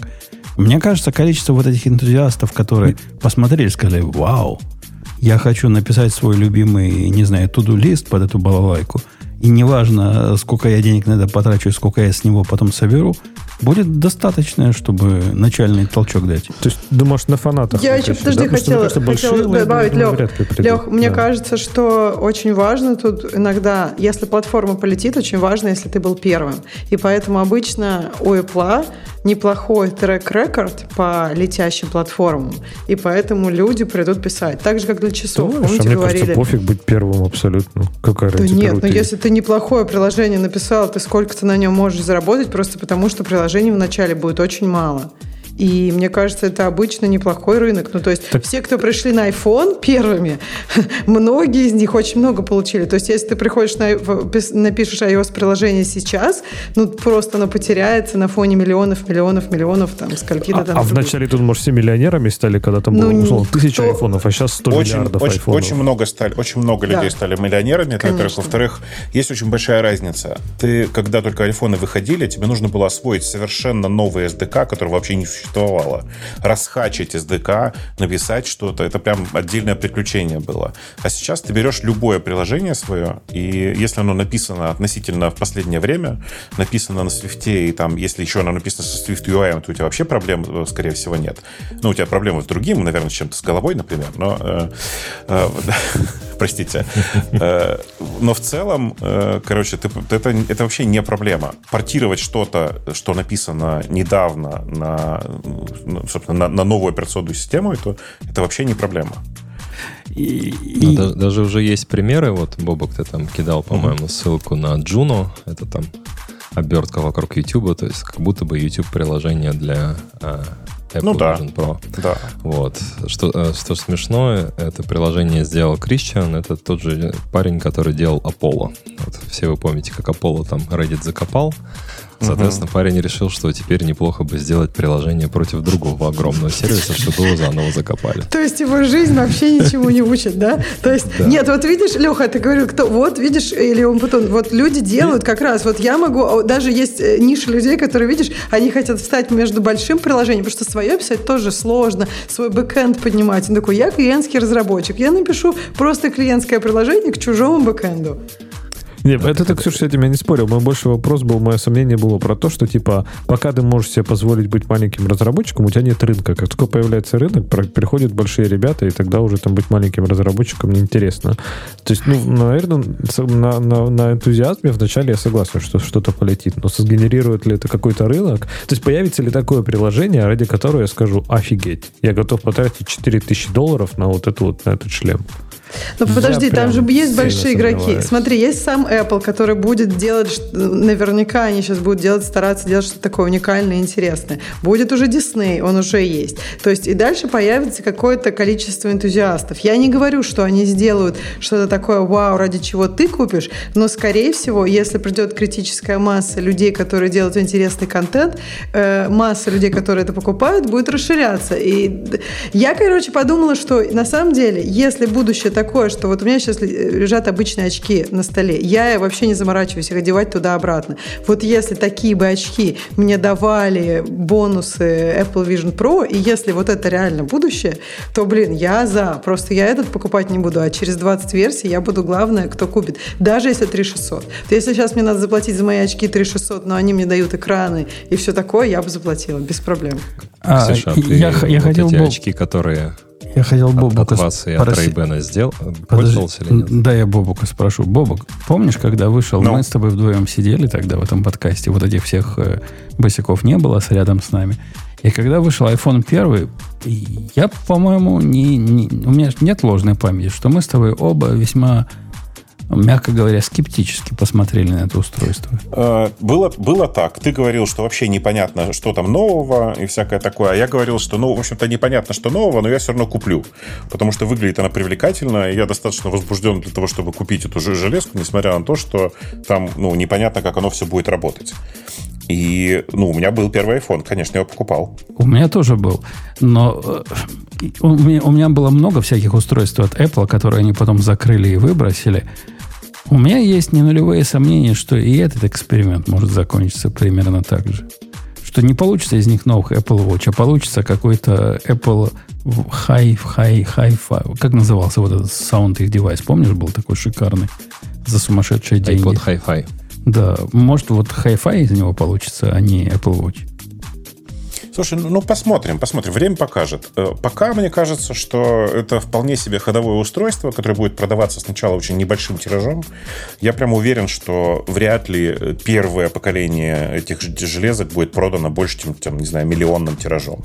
Все-таки очень дорогая железка э, с очень специфическими, э, как бы это сказать, юзкейсами. Э, iPhone, кстати, первый тоже продался тиражом чуть больше миллиона экземпляров, так что вы там не думаете, что это какие-то э, чудовищные цифры. Было бы, когда думаешь, они сделали миллион? Мне кажется, им глупо было бы делать миллион. Нет, я знаю, что они не делали сейчас миллион, и больше ну. того, я же, я же говорю про все поколение. Ну, нет, так мне... А, про все поколение ты думаешь? То есть никогда ну, из первый. этого не вырастет... А, про, про первое, первое поколение? поколение. Нет, ну вот да. да. То есть мне кажется, что Apple обычно адекватно, ну как бы в какой-то логистике, они скорее будут создавать какой-то ажиотаж, поэтому сделанное явно... Сейчас, по-моему, говорят, что сделано сто шестьдесят или сто восемьдесят тысяч. То есть как бы они, видимо, будут смотреть, как это все идет, и я думаю, что они не продадут миллион, потому что они его не сделали. Про очки Ray Band. Я пробовала их, но я не хот... ну, как бы не очень много. И мне кажется, вот форм-фактор их прикольный. То есть они немножко толще, чем мои обычные очки. И... Но все равно, как бы вот для меня это такой нормальный трейд-офф. То есть мне не надо никаких ремней сзади затягивать или что-нибудь такое, просто одеваешь очки. Ну да, толстенькие, ну да, не так. Но как бы плюсы у них есть. Единственное, что как бы как-то они у меня не так, чтобы прям прижились, но вот если бы они мне давали больше, ну то есть если бы это было, что я могу за ними работать, и они мне показывают монитор, то да, то я бы точно их носила. И я, мне я... кажется, просто очень хороший референс-поинт. Ты с одной стороны берешь очки Ray-Ban, с другой стороны Apple Vision Pro и рисуешь точку, где они сходятся. И вот в этот момент там происходит катарсис, потому что очки Ray-Ban уже крутые, но они как бы там недостаточно крутые, чтобы ходить в них каждый день. А Apple Vision как бы недостаточно удобный, чтобы ходить в нем везде. Нужно там соединить. Ждем, вот, ждем, ждем синергии. Да, да, да. Я, я предлагаю, мы, мы часто эту тему топчем, я предлагаю вспомнить, что у нас есть какие-то другие темы. Несмотря на то, что гость ты замечательно нам занес, и даже таких унылых скептиков, как мы с Лехой, немножко даже в какую-то сторону подвинем. Ну, Леху, конечно, никто не подвинет. Он же из Англии, там упертые такие, как ослы, через одного. А вот нас с Ксюшей, мы же открытые американцы, улыбаемся на поворотах, ты нас практически подвинул в сторону, как минимум, пойти попробовать в магазине. Что типа big fucking deal. Вот когда появится... Когда появится Vision Pro монокль, вот тогда я думаю. Вот, вот это будет версия для Англии. Э, давайте выберем какую-нибудь следующую тему. Э, что мы... Э, кстати, Алекс, и хочешь с нами оставаться? Оставайся, мы выгонять не будем, но... Та, а если что, то дверь открыта. У меня там... У меня даже было предложение, как там от телефончиков перейти в гиковские истории. Нет, по-моему. мы сами... Мы сами, мы сами перейдем. Хорошо. Бобук, заноси своего Ты мальчика. Бы... А я не буду его заносить. Ты бы его сам попытал, пожалуйста, потому что все-таки я, конечно, ну, не очень с этим микрофоном. Тем более, что я лежу в кроватке в своих трусиках с огурчиками, и это не очень хорошо будет. Не, не прибедняйся, Бобок, тебя прекрасно слышно. Да, тебя слышно да, не, да, не хуже, и, чем и Андрей. Видно, и видно, не, да? Не хуже, чем Андрей. Андрей, слушай, дружище, ты, тебя тут пока нам продавал Бобок, как сейчас придет чувак, всем вам расскажет. Ты, собственно, что нам я такое... Я продавал. Знаете, есть такой пункт разговора, когда ты хочешь любого болтуна заткнуть, ты, его, ты ему говоришь следующее. А расскажи что-нибудь интересное. Вот я тебе, дорогой Кузь, говорю. Раска- расскажи что-нибудь. Ты с чем нам пришел и что такого хорошего несешь в клювике? Сейчас вам расскажу хорошего. Мы с коллегами разрабатываем продукт. Продукт называется Amazon Code Catalyst. И... Тут, подождите, подожди, в этом месте должны быть бурные аплодисменты. Наконец-то к нам пришел кто-то из Амазона, который там реально как бы пишет какие-то продакшн-системы, а не только Аня, которая просто пишет. А, пришли, мне, пришли, мне, да. пришли мне, Андрей, ссылочку в чатик, чтобы я дал ее, ну, чтобы знали люди, о чем речь ага. идет. Есть же такая ссылочка, я думаю. Сейчас, секундочку. Пока он ищет, хочу сказать, что мы вообще, когда Code Catalyst вышел, это было два года назад, мы про него, ну, что-то говорили, я просто помню. Конечно, и я до сих... обсуждали, конечно, обсуждали, да. Конечно, да. И я до сих пор помню, что у меня в, в моей голове Code Catalyst проходит по категории «надо попробовать», но сам никогда так толком ничего и не делал. А, а я пробовал, кстати. Я, когда, когда был реинвент, я реально, ну, чуть ли там не в день, да, но перед подкастом или после, ну, я прям его запустил, я даже сейчас вот пытаюсь туда залогиниться и посмотреть, живой ли еще в этом приложении. По-моему, я, я даже что-то его не удалял, может, он где-то там и висит. Я, я пробовал, да, я могу, могу рассказать. Точнее, Андрей, наверное, может рассказать, а я могу я, добавить. Я помню, что тебе понравилось, и я могу сказать, что с тех пор год уже прошел, уже прошел недавно второй реинвент. Много чего нового, приятного вышло. И вот хотелось бы, чтобы, как Бобук сказал, что мне кажется, эти штуки, они стоят того, чтобы зайти и попробовать их. И главное, что это довольно просто сделать, потому что вот все эти фичи, о которых мы можем поговорить сегодня, их, они очень доступны, их очень легко попробовать, и это не занимает много времени. Практически отсутствует этот элемент бойлерплейта, который и там чтение мануалов для того, чтобы все это пощупать. И ты, поэтому... ты расскажи хотя бы в двух словах, что-то такое. Да, ну, вот. я, ну, см- я, напомню, я смотрю что... на картинки, они вообще какие-то маркетологи безумные. Да, да расскажи нам, куда кони запрягают. Умпутун, нажми sign up, и дальше все будет по-нормальному, по-инженерному. Окей. А, вот. А, собственно, что такое код-каталист? Напоминаю, что это, по сути, набор инструментов для разработчиков. А, включает в себя version control, включает в себя си ай си ди, то есть там можно делать пайплайны, там можно хранить пакеты.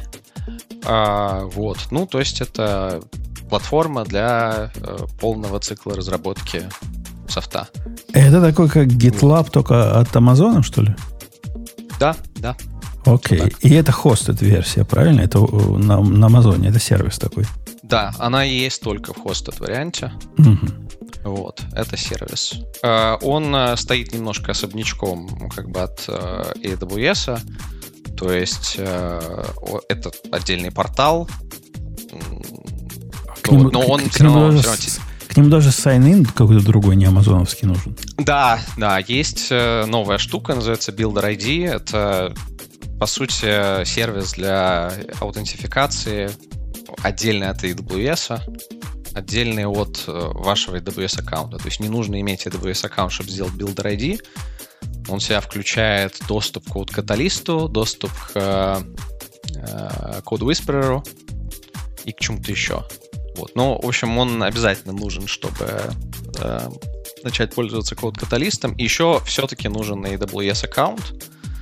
Э, он подключается при создании э, профиля в код-каталисте. И можно делать всякие классные штуки. Даже с фритиром у нас после последнего реинвента появились э, разные тиры. Даже с фритиром можно много чего сделать интересного. Я зашел, кстати, да, я, у меня все мое приложение там до сих пор еще живо, оно как раз, по-моему, бесплатно у меня умещалось ага. в этом слое.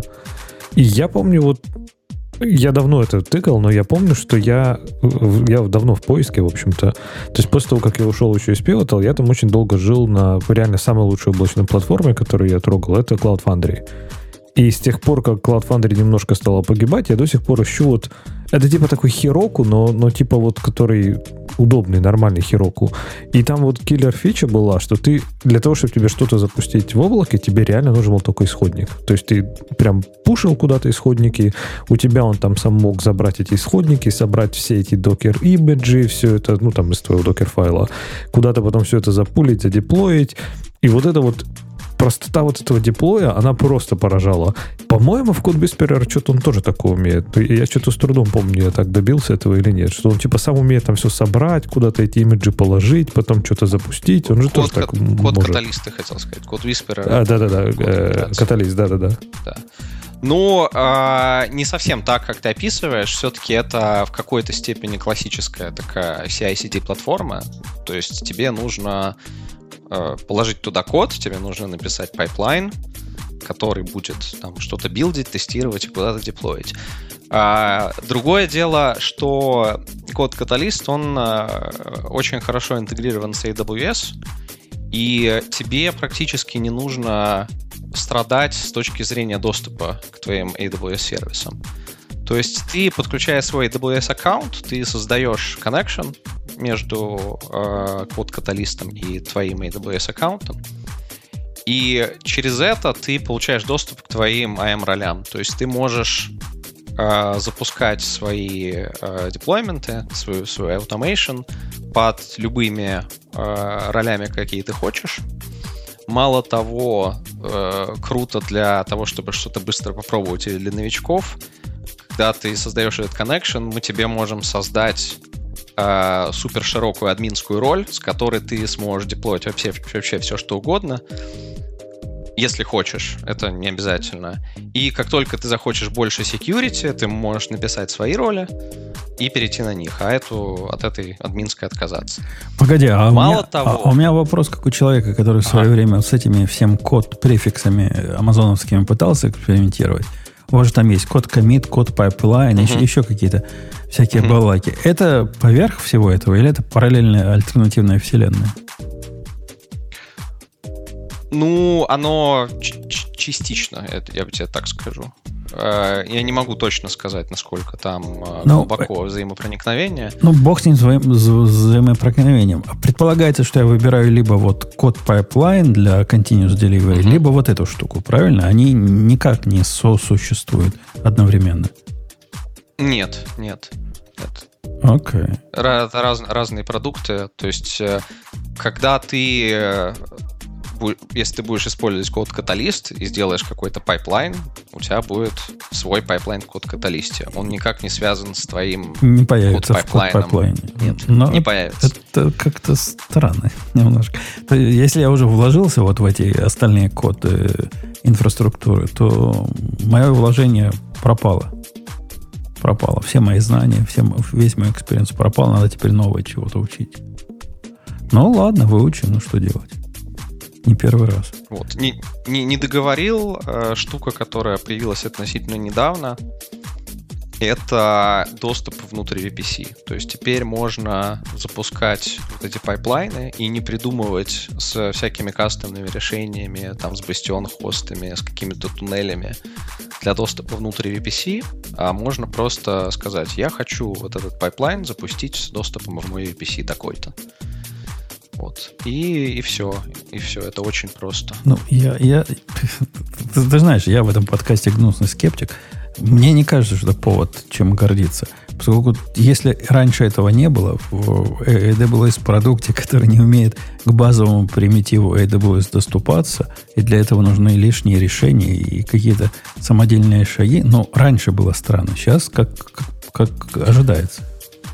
Слушай, ну я в этом смысле тоже скептик, но в данном конкретном случае, смотри, если у тебя э, как бы все твои ви пи си находятся в твоей приватной сети, то это, знаешь, как бы ну, не всегда легко э, делать с, снаружи. Мягко говоря. А, а это, тут у тебя есть просто внутренний готовый сервис. Понятно, это... что он и должен был быть в этом месте. Конечно. Это проблема шерифа, индейцев, которые не интересуют шерифа. И в ви пи си это такая базовая сущность в эй дабл ю эс. Там, по сути, ничего другого нет на, на высоком уровне. Уже же классически отменили давно. Уже года два как отменили. Ну, а как, как иначе еще, если не к ви пи си доступаться? Подожди, а как у тебя ви пи си же не, на, не наружу торчит, правильно? Публичной сетью какой-нибудь. Ты же наверняка туда какой-нибудь ви пи эн-ом какой-нибудь ходишь, правильно? Ну, конечно. И, и, и это вот. Что меняет? А тут у тебя все будет... Не, ну а здесь тебе не надо будет на ви пи эн туда настраивать, ну тебе сам будет ходить. Ну, конечно, у них миллион твой, сервисов, твой дипло, ко- ко- которые понимают ви пи си. Я не знаю, и эл би, и эл би понимает ви пи си, все понимает ви пи си, вав понимает. Почему бы этот не понимал ви пи си? Не, я так понимаю, что, Андрей, поправь меня, но я так понимаю, что он умеет в приватные сети ходить. Если все у тебя, так, например, да. до, до базы надо достучаться, например, во да, время, да. то из твоего пайплайна надо, например, миграции на базе запустить. Попробовать фиг ты это сделаешь, если эй пи ай, допустим, тоже, тоже, да. тоже. Нет, тоже, мне, тоже, мне тоже кажется, есть. Что вот такие пайплайны, вот эта штука с точки зрения меня должна как будто бы изнутри ви пи си бежать. И я бы иначе ничего не ожидал. А он что, типа внешний сервис, который умеет, когда надо, ходить вовнутрь? Я, я, я, ну, я, все я... так, да. И... То, то есть до, доступ к твоему ви пи си это же тоже какое-то допущение. То есть ты говоришь код-каталисту, я тебе доверяю зайти в мое ви пи си. При этом я доверяю, там, допустим, вот каким-то определенному проекту, определенным юзерам вот, сходить в, в мой ви пи си. А как оно было а, до да. этого? Как иначе было? Я, я, собственно, не понимаю, в чем достижение-то.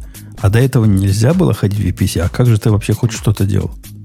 До этого в публичные эндпоинты можно было ходить. Ну, в, в какие-то эй дабл ю эс-сервисы, в эй дабл ю эс-апихи. Ну, например, если в, ты... В открытой эс три какой-нибудь?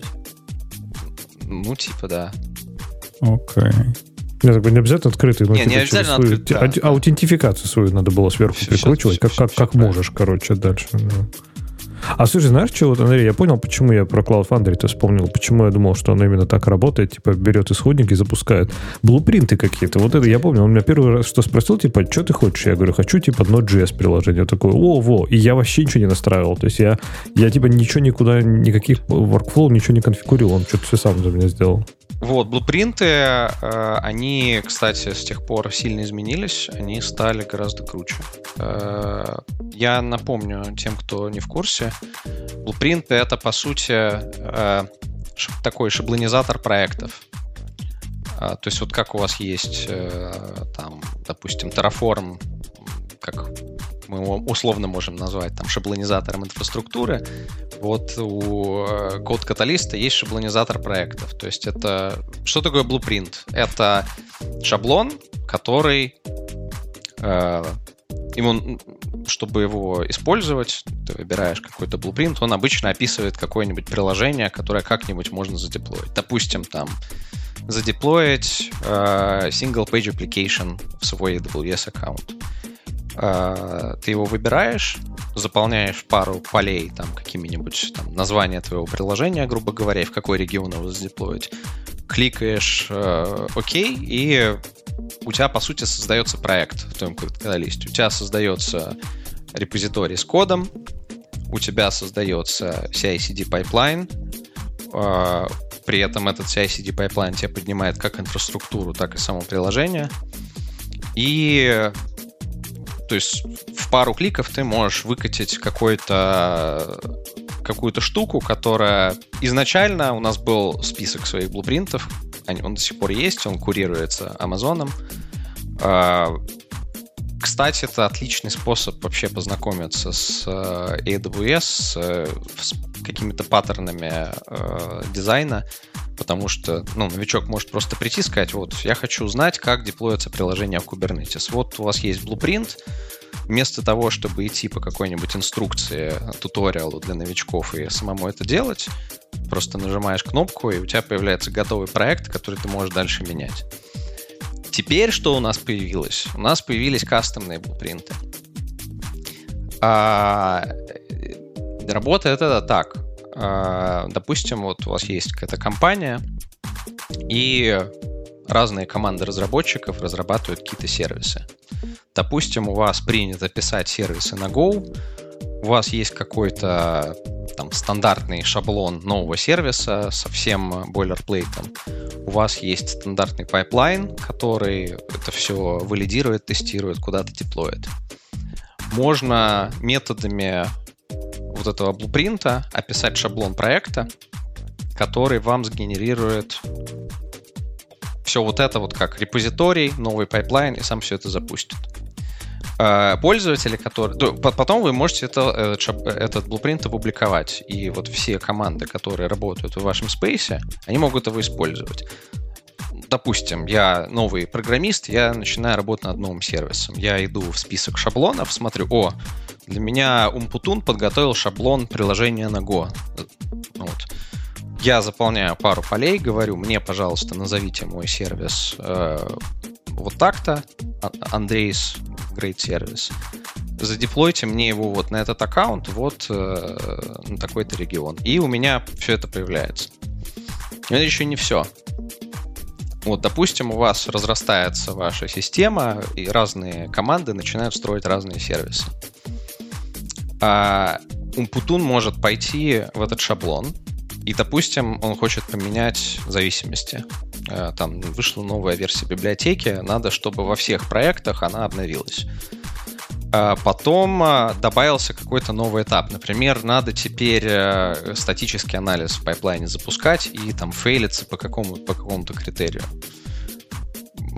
Значит, можно зайти и подправить в этом шаблоне э, настройки пайплайна. Причем это все описывается структурами языка, то есть все вот внутренние сущности код-каталиста, они промоделированы, и к ним, с ними очень удобно работать, есть эс ди кей под это. И потом Умпутун публикует новую версию. Все программисты, которые работают с проектами, созданными из этого шаблона, они видят у себя, ага, вышла новая версия, давайте-ка ее накатим. После этого код-каталист создает pull-реквесты в эти э, репозитории, где сразу можно посмотреть изменения, можно сказать, ага, вот у меня, значит, бампается версия там какой-то зависимости, вот у меня меняется пайплайн, если есть какие-то конфликты, стандартными способами эти конфликты резолвятся, все, все э, приложения в системе Ох, апгрейдятся на новую версию. Не будет, не да. будет, не будет, не верю, не что будет это работать. Пройдет. Не будет это работать. Вот, Боба, кто меня с языка снял. То есть я, как человек, который как раз вот такую балалайку написал в своей организации, вся организация этой балалайкой пользуется, да мне бы в голову не пришла идея, что потом переналить шаблон на то, что из этого шаблона сделано, это хорошая идея. То есть, ну, в каких-то базовых случаях, ну, окей. Да, я какой-то dependency могу так обновить, они наложат, и пиар имеет смысл. Но, в принципе, в среднем по больнице, ну, это ведь начальная точка. Из нее уже столько на, наворотили. Потом все твои вот эти я, обновления я... базового шаблона, они как к мертвому припарку. Я частично могу согласиться, но даже базовая точка, она, по-моему, работает достаточно неплохо. То есть просто вместо того, чтобы заставлять людей делать копи-пейст откуда-то, ты просто предоставляешь им блупринт, и, и мало того, это можно, ну, можно этот блупринт штамповать сколько угодно. Ну, в смысле, не пользоваться вот, вот этим апгрейдом. Без этого апгрейда все... Значит, я, кстати, хотел, хотел, Андрей, тебя поправить. Ты больше, не, как бы, когда про свою компанию рассказываешь, ты не говори слово Terraform. CloudFormation, конечно, ты имел в виду. Я, я по глазам вижу. А, кстати, это интересно. Во-первых, Умпутун, да, не окей, а сомнительно, но окей. А во-вторых, вы же сами тут... Во-первых, сомнительно, но окей. Окей. Okay. Потом вы же сами рассказывали, что в Monorep в этом и кайф. Что-то что-нибудь поменял, бац, у всех все обновилось. То есть, ну, мне кажется, что... Окей, okay, здесь там еще тем более через пиар сделано. То же самое. Ты что-то починил в своем базовом процессе, у всех все обновилось. Классно же. Так оно, оно же не так же понятно, не что работает. Оно не будет сразу работать. Да ну, нет. Ты починишь. Но... Я понимаю. Но ты представляешь, поменяли... Ну, что-нибудь конкретное. В базовом образе у меня была библиотека для, для какого-нибудь чая версии пять ноль один. И вот она была-была, а потом они сказали, о, а надо поменять ее на пять два ноль. Ну, замечательно, не поменяли. Но проекты, которые из, из этой базовой, из базового шаблона построены, уже давно на пять три один переехали. И тут мне приходит пиар. Опаньки, на пять два один. Не хотите ли переключиться? Да иди в баню, не хочу ну, я переключиться. Мне кажется, Мне кажется, цель-то, опять же, по крайней мере, как я это вижу, Андрей может меня поправить, но цель-то, мне кажется, тут другая. Не столько... То, зависимости, наверное, тоже можно менять. Но здесь под другое. Вот пример как раз был, например, с линтером. Представь, тебе надо какие-то новые правила линтера по безопасности, например, делать, энфорсить везде си эс эр эф проверки. И чтобы не ходить тебе за каждой командой и не говорить, ребята, проверяйте си эс эр эф, ребята, проверяйте си эс эр эф, ребята, проверяйте си эс эр эф. Ты просто в базовом своем вот этом блупринте меняешь, и всех линтер этот включился. Теперь но... они все должны будут чинить свои билды и проверять си эс эр эф. Тут, не столько тут... dependency. Не, кажется, но тут, тут я согласен. В тех местах, которые люди руками не трогают, ну да, тут оно какой-то смысл имеет. Просто мест таких, ну, мягко говоря, не очень много. Кроме си ай, кроме линтеров... Как, я... как, как ты... Че, вот я ничего вспомнить говорю, не могу. Деплоишь? Не, ну смотри, куда ты, в какой регистри там ты это все положишь, какие там, я не знаю, права у этого регистри будут там. Да куча там фигни, которую ты даже думать не хочешь. А, а это не я, должно я быть. Я в целом права... при, принимаю, при, принимаю скептицизм, просто мне кажется, что как с любыми парадигмами или инструментами, это ч, отчасти вопрос культуры. То есть можно представить себе какой-то, ну, такой, такой процесс, какие-то практики, которые позволят более-менее эффективно такое использовать. Даже, даже с постоянными обновлениями версий. Может быть. Я, я могу себе представить use case вот для такого обновления того, что вы называете блюпринтами, ну, в каких-то очень ограниченных масштабах. А вот по большому счету у меня это видится идеей достаточно безумной. И преимуществом весьма сомнительным. Но, тем не менее, да, что-то в этом есть. си ай, си ай линтеры добавил, не знаю, какие-то там роли поменял. Хотя, мне кажется, роли не должны быть локально впендюрены в твоей си ай, для того, чтобы их надо было локально менять. Ну, это тоже зависит от культуры. Окей, окей. И, погоди, а этот продукт, он... Несмотря на то, что мы про него говорили, я вот эту штуку ни разу не пользовал, поскольку, в отличие от Лехи, вот эта идея, что ты код накидал, и оно сделало само, мне кажется чудовищной идеей. и, и какой-то даже пугающий. Есть живые люди, которые вот этим пользуются. Да? Вот этот продукт, у него есть настоящие пользователи, и пользователи живут и радуются. Это все пользователи Амазона, это вот пользователи эй дабл ю эс, типа. Это какая-то немножко параллельная вселенная эй дабл ю эс, насколько я понимаю. Ну, отчасти так и есть. Просто она... Там, эй дабл ю эс — это как First Class Citizen, то есть у нас куча интеграций с эй дабл ю эс, что не мешает тебе использовать ее как просто отдельную платформу и деплоить куда ты хочешь.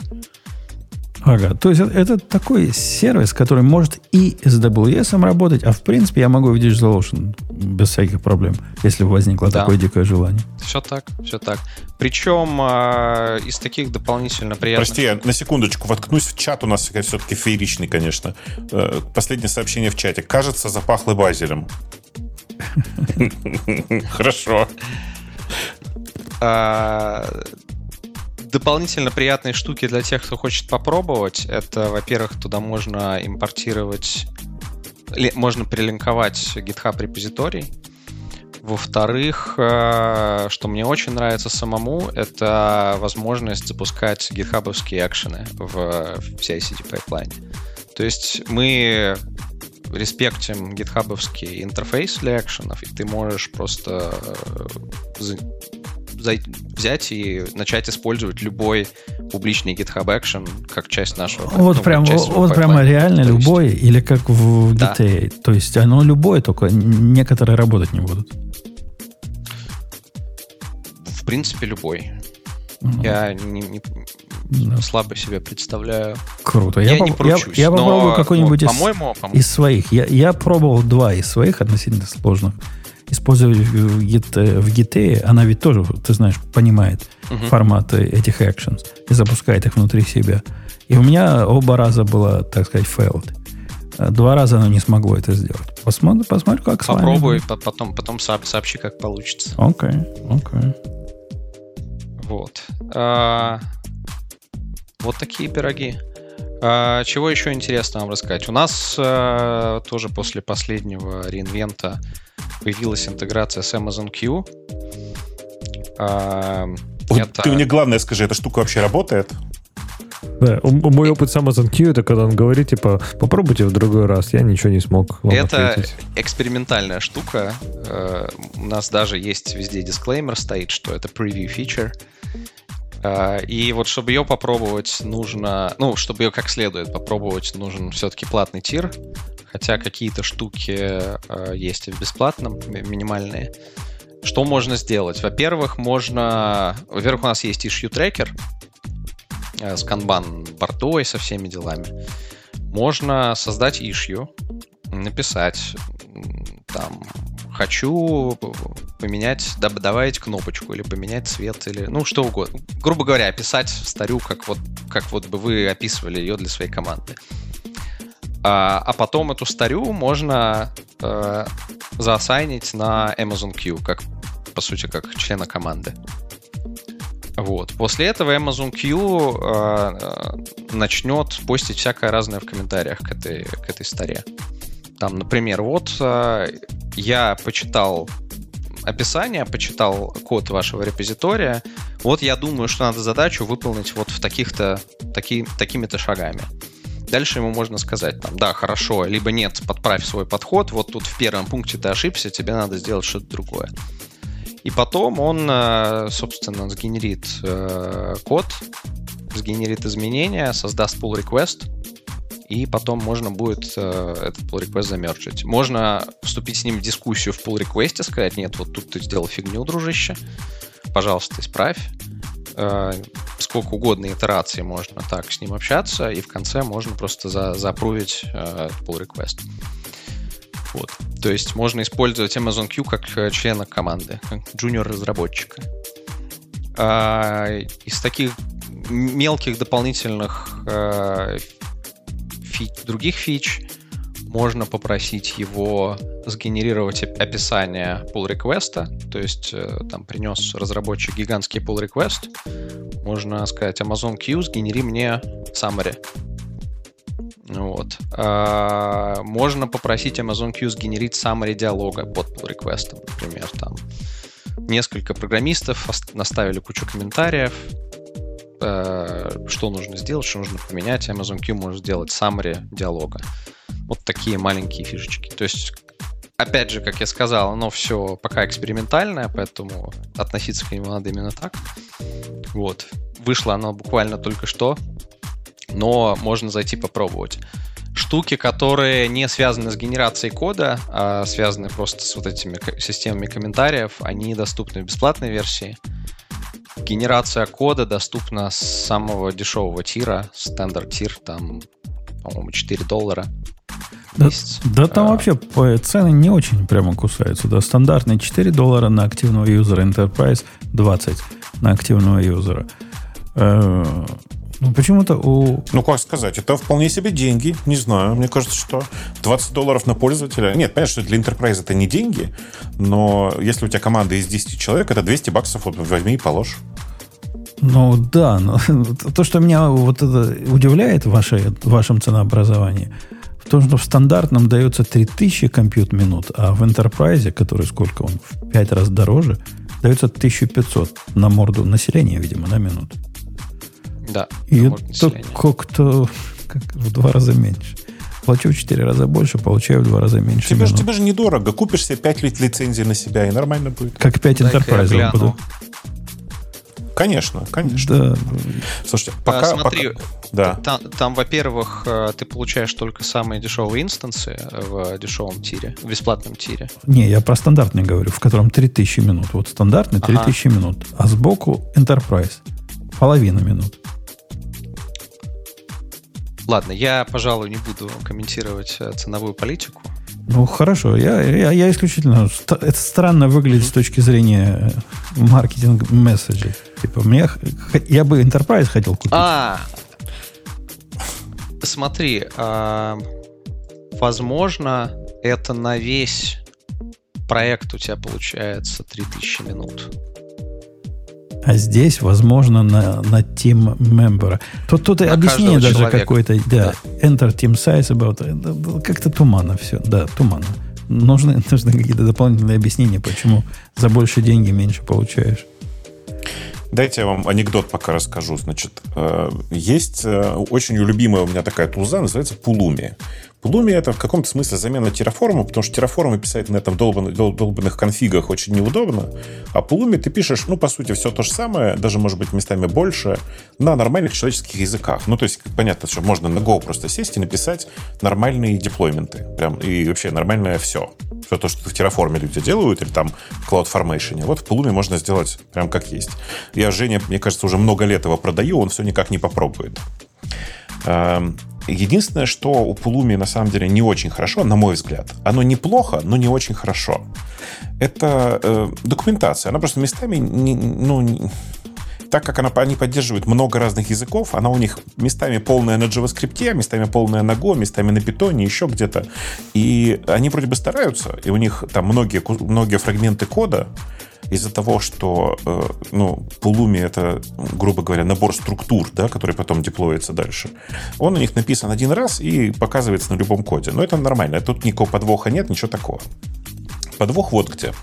Значит, они в какой-то момент придумали довольно прикольную штуку. Они запустили такой сайт, он называется pulumi точка com слэш эй ай. Догадайтесь, что там, вот не открывая. Жень, что бы ты там сделал на таком урле?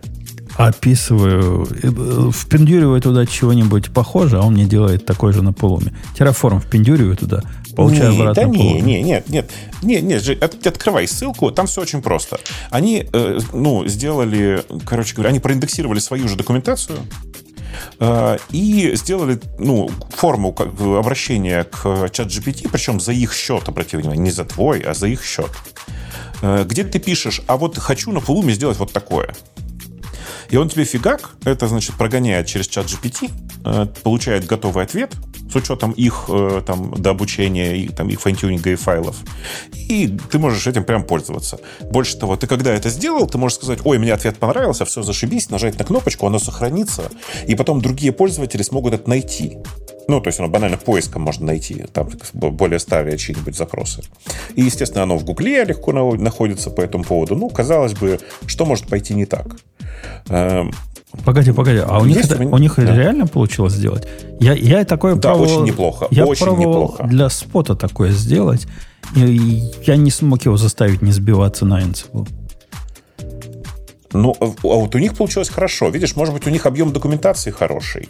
И они, именно, они же не промптом это сделали. Они прям конкретно дообучили.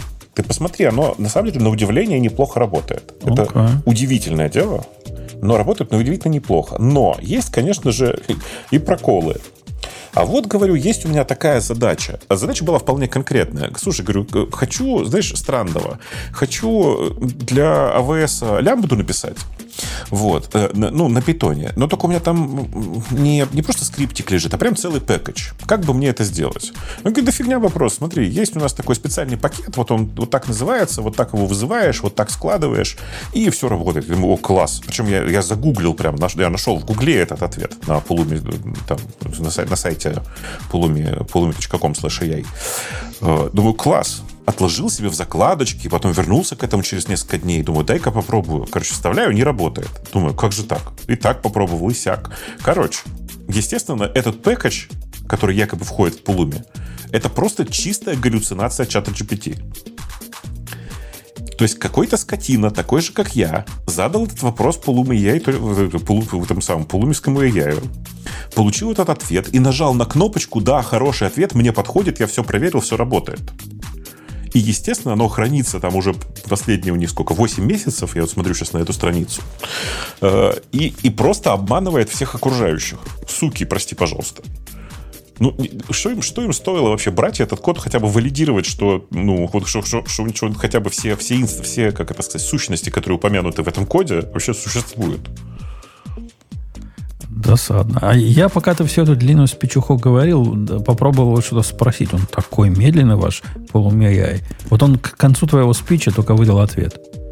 Мне трудно Слушай, оценить ты, ответ. Обрати внимание за... Да, там внизу у них есть переключалка ви четыре и ви четыре Turbo. Может быть, на Turbo переключить быстрее будет, нет? А, я даже... а у меня на ви четыре Turbo стоит уже само. Я ничего а, не ну делал, вот, да? ну, видишь, когда, когда OpenAI не тормозит, а он в последнее время тормозит довольно часто. Когда OpenAI не тормозит, он отвечает ну, довольно быстро. Ну, по крайней мере, по моему опыту. То есть, тут как бы они же ничего сами не делают. А как... Они же просто готовые эй пи ай вызывают. А как, какой дьявол понес нас на, на эту галеру? Ты к Pulumi перешел для того, чтобы переход к пи кей не, не, сделать? Никак, никак, никакого перехода здесь нет. Это на самом деле просто Андрей там, начал в какой-то момент вспомнил про Amazon Q. Я вспомнил про эту штуку, и как у меня горело просто от того факта, что какие-то, в общем-то, умные люди, добрые, хорошие, для того, чтобы сделать хорошее дело, сделали такой сайт сами для себя. Но, видишь, разрешили пользователям сохранять страницы, которые они якобы проверили. И вот к чему, блин, это привело. Давайте про пикл поговорим, потому что меня это впендюрило. И ты у себя выбрал. Я еще до того, как ты это выбрал, нашел. Ну, видимо, в одни и те же места ходим. Но вот этот пи кей эл, это, это Apple-овская приблуда. Насколько я понимаю, произносится как это пикл. Это Apple-овский разработчик. Да. да. Apple-овский разработчик. И это, э, ну, наверное, как... Даже не знаю, как, как дал, наверное, да? Как дал, как язык конфигурирования очень похож. Да Или как нет, Q да популярный нет. в Go. Это, это, Леха, ты не смотрел на эту балайку? Потому что я типа прямо одним словом скажу, что это такое. Нет.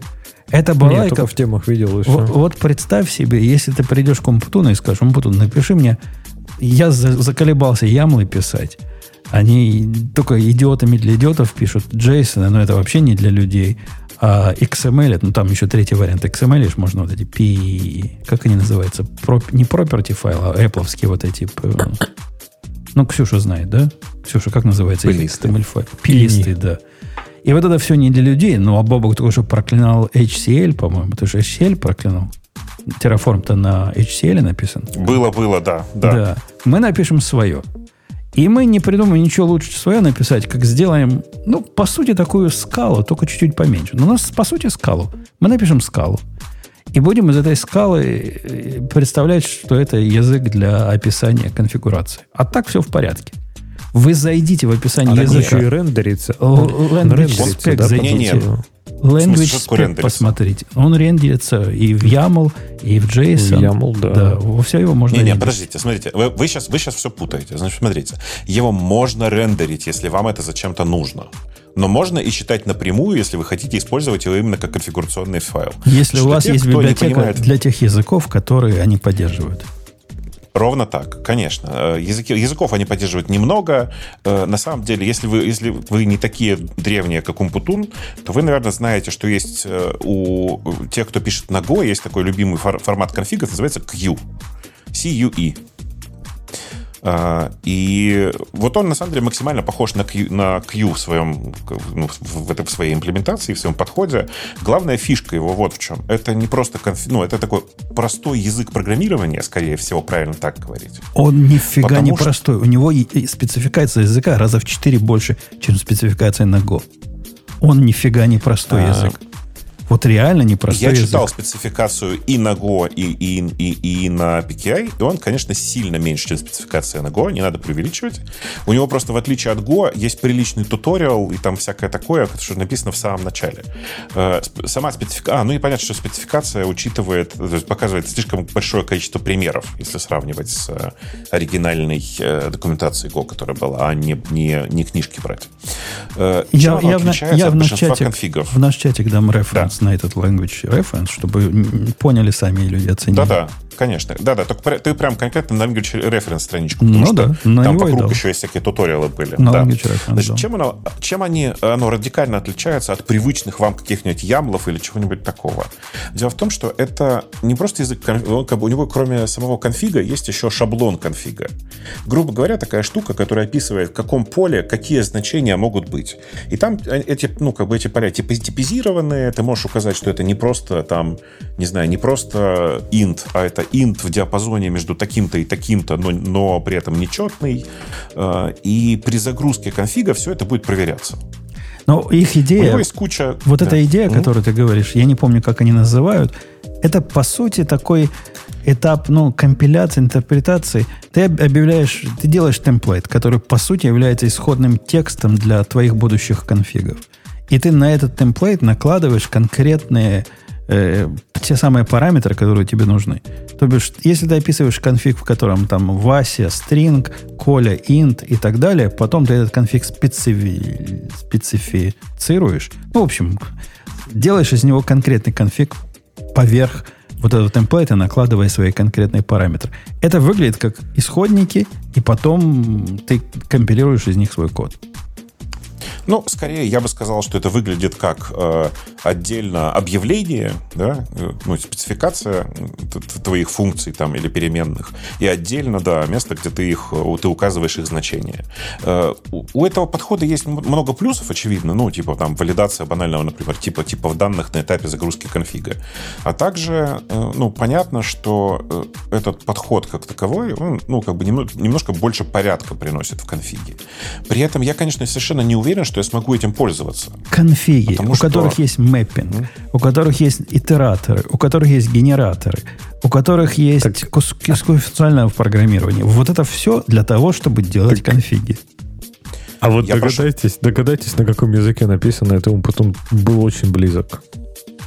Вот прям близок. А, неправильный стоял. Вопрос, на каком языке. С использованием какой технологии, надо лучше спросить. Ну, язык там тоже, в принципе, выдает. Да. Ну, короче, Kotlin. Это, это джей ви эм и Kotlin. То есть не Scala, но... Это не джей ви эм. Ну, то есть это джей ви эм, только это Graal. Ну да. Ну, я к тому, что это ди эс эл. По сути, котлиновский ди эс эл, как я понимаю, они создали, правильно?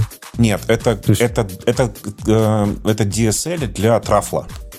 Для Граалевского трафла. А, они свой написали прям этот парсер туда? А в том-то и дело, что... Они прям голым котлином его типа как-то парсят.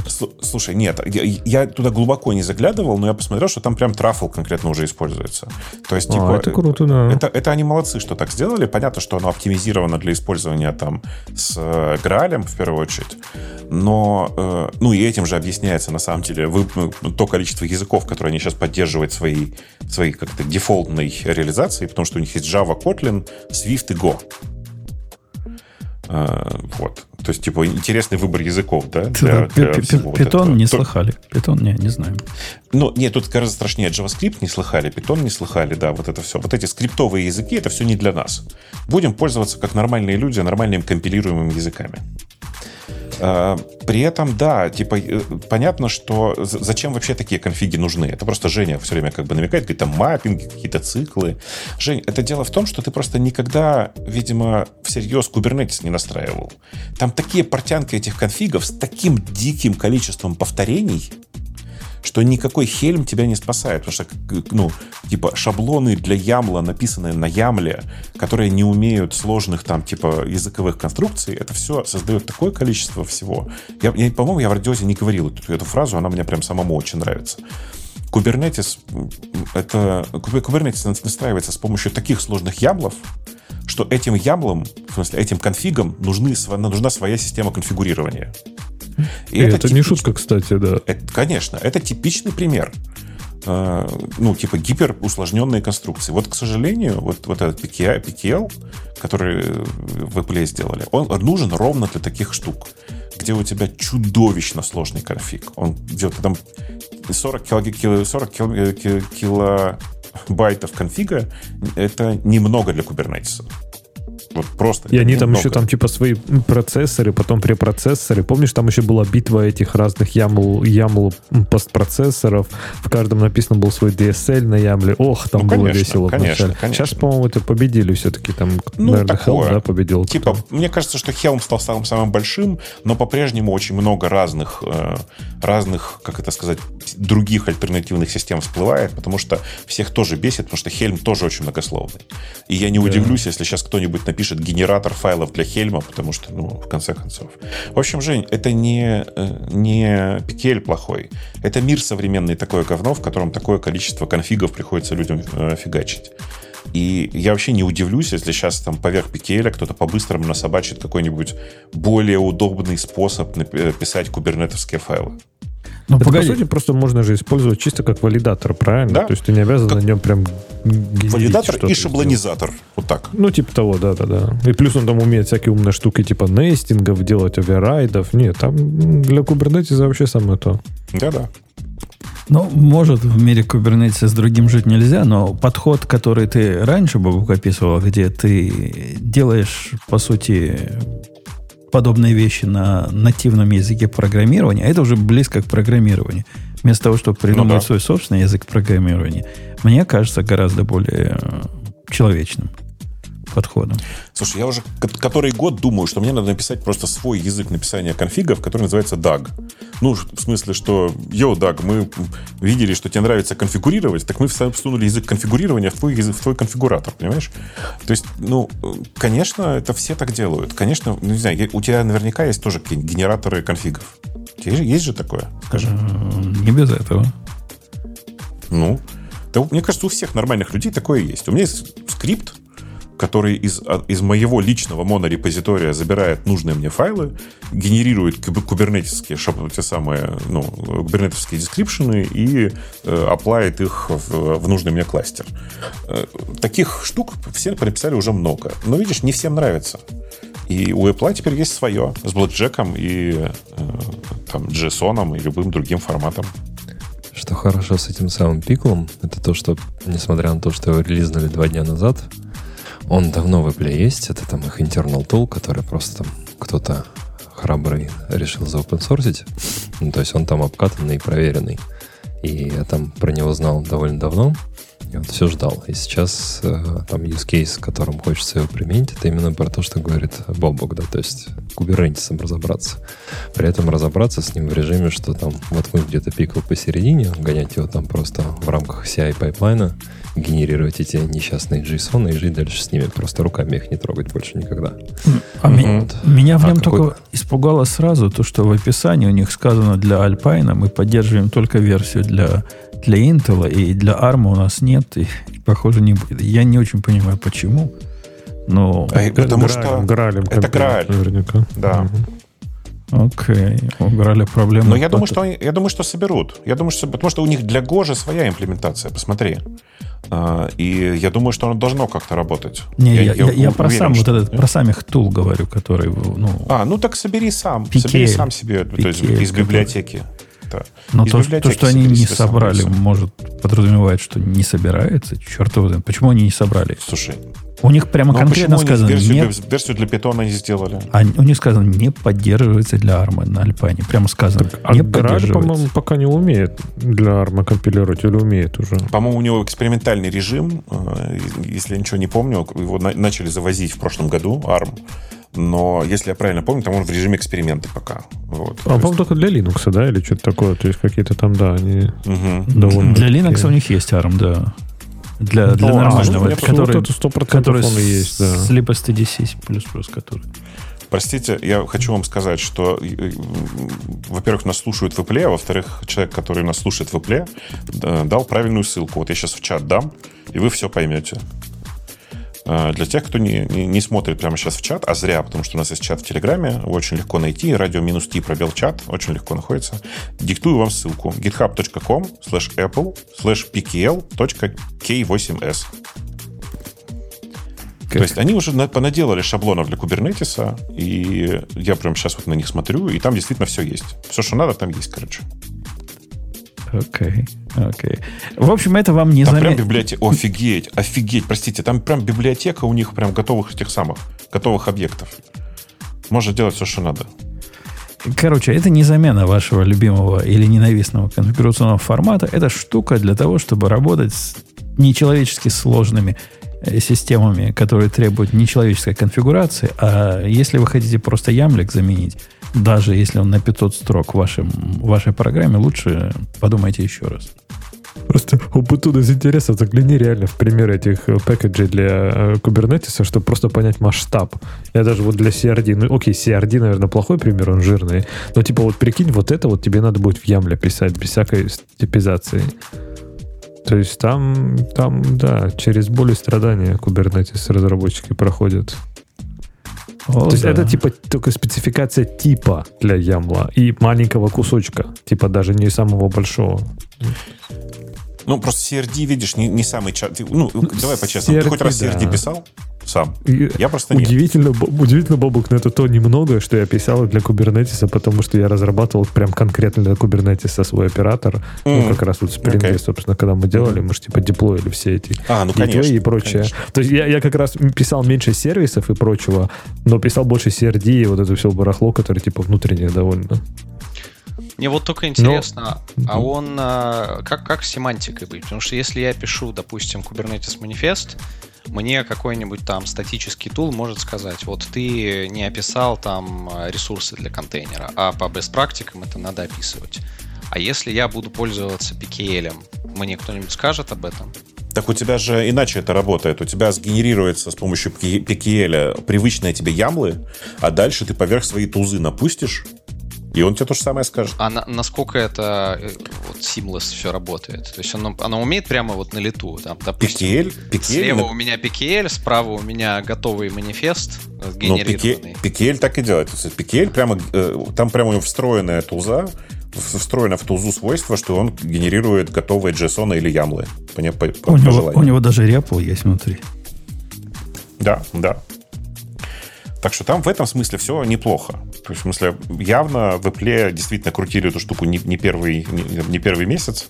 И кто там, я не знаю, это, вроде бы этот самый, да, Даниэль Чао. Даниэль Чао, в общем, не зря, не зря ест твой хлеб, в общем. Интересно, короче, интересно все. Я, на самом деле, реально всерьез жалею, что очень жаль, что пока нет версии для, для Python или там типа для каких-то э, простых языков типа JavaScript, потому что интересно было пощупать руками. Э, я просто в поездке, а в поездке, если честно, вот это удивительное дело, но это, видимо, часть моей какой-то проблемы в голове, потому что мне писать на Go в поездке прямо некомфортно.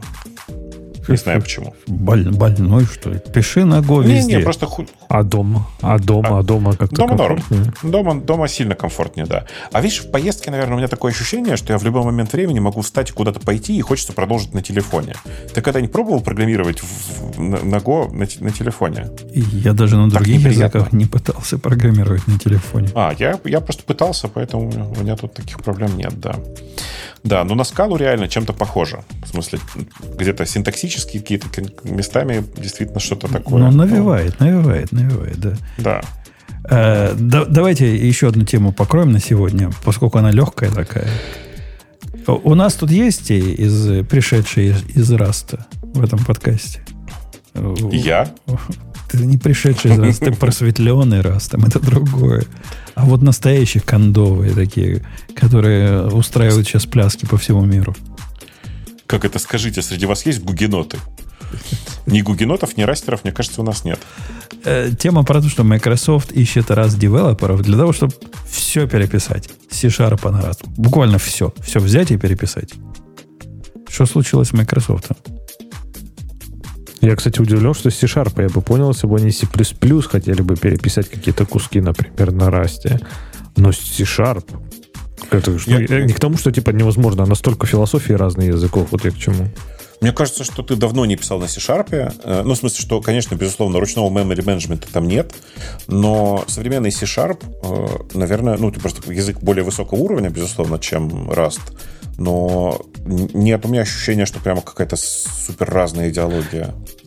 Даже не то, что идеология, но типа, ну, скажем так, смотри, вот если бы они, например, стали C-Sharp переписывать на Go, типа, окей, да, или вот действительно C++, они бы стали переписывать на, на Rust, я бы тоже понял. Но вот типа C-Sharp на, на, на Rust у меня почему-то реально вот такой скрипт, знаешь, вызывает, что типа, как так? Хотя я понимаю, что чисто технически, конечно, ты можешь то же самое написать и на Rust, ну, типа, почему нет? Но вот как-то так же не делают. Типа C-Sharp они переписывают на Rust, переписывают на Java, если ты старовер, либо на Go, если ты хипстер. А так, ну кто на, на этом на Rust-то будет переписывать? Я тут пока в самолете летел, в очередной раз посмотрел какие-то из свежих роликов Primogen, потому что я его редко смотрю на самом деле. И он там в какой-то момент вдруг, значит, начал замечать, что вообще C-Sharp как язык существенно приятнее Java. И, ну, безусловно же, это так. Ну, Как, как, какой человек в здравом уме может взять и переписать C-Sharp на, на Java? Зачем? Чтобы что? А, а там, кстати, под, в чатике вот у нас, как всегда, наш суперполезный чатик, все точки над «и» расставляют. Но в этот раз не мемасами, а реально чем-то полезным.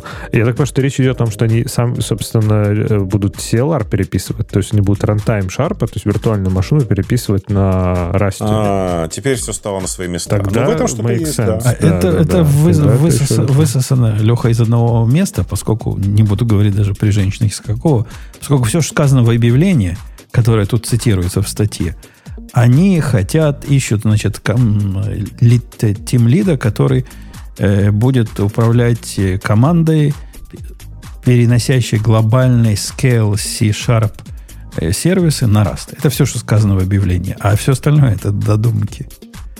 То есть, ну, что они то будут есть переписывать. Никто не знает, что они будут переносить. Да. Известно, слушай, что это global знаю, scale. Но, тем не менее, вот это вот объяснение, мне кажется, вполне нормальным.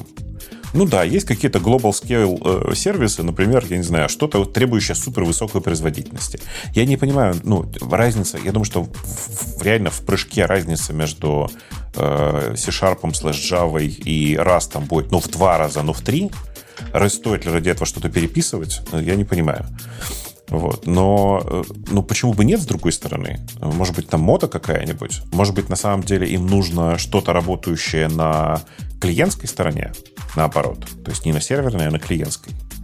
И тогда, ну да, почему бы не переписать на Расте?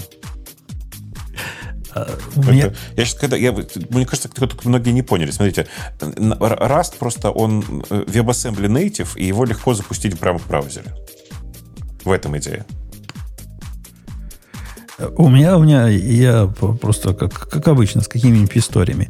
У меня возникла, знаете ли, проблема смешная, с которой я даже к чату джи пи ти ходил. А вот теперь и к вам приду. Есть у меня два базовых образа, ну, то есть имиджи для докера. И возникла необходимость, есть такие сервисы, которые запускаются и висят, а потом их дергают как бы снаружи. Но сервисы эти, они не веб-сервисы, они как бы контейнеры. Мне хотелось бы все равно уметь им делать пинг, чтобы они отвечали понг, то есть чтобы они были эйч ти ти пи, у них endpoint был у каждого сервиса. И возникла здравая идея, не запендюрить ли этот endpoint прямо во внутри базового контейнера. То есть поднялся, значит, отвечает понг. Ну, хорошая идея, правильно? Ну, логично, годная. Логично, да. Годная идея. И возникла мысль, а как же это сделать? Ну, то есть, как это сделать проще всего? Контейнеры, напомню, я вам, у меня борются за минимальный размер. То есть, хотелось бы ничего не добавлять в контейнер для этого. Или добавлять по минимуму. Вот какие, какие ваши предложения? Каким образом сделать элементарный базовый эйч ти ти пи-сервер внутри контейнера, который на голом Alpine, и я не хочу ничего в Alpine голый добавлять, если возможно не добавлять. эн си. Но на базе эн си можно сделать. Это была м- моя первая итерация. То есть эн си по- получать... Кстати, это не так просто, Леха, сделать, чтобы не отвечать на любой ти си пи-запрос, а понимать, что это типа похоже на эйч ти ти пи-запрос и отвечать на него. эн си в цикле, который проверяет input, ловит его. Это первый вариант был. А второй вариант, наверное, был... Не, это, это был сарказм, слушай, давай... Да нормально, эн си часть Alpine. Он, он уже стоит в Alpine, ничего делать не надо.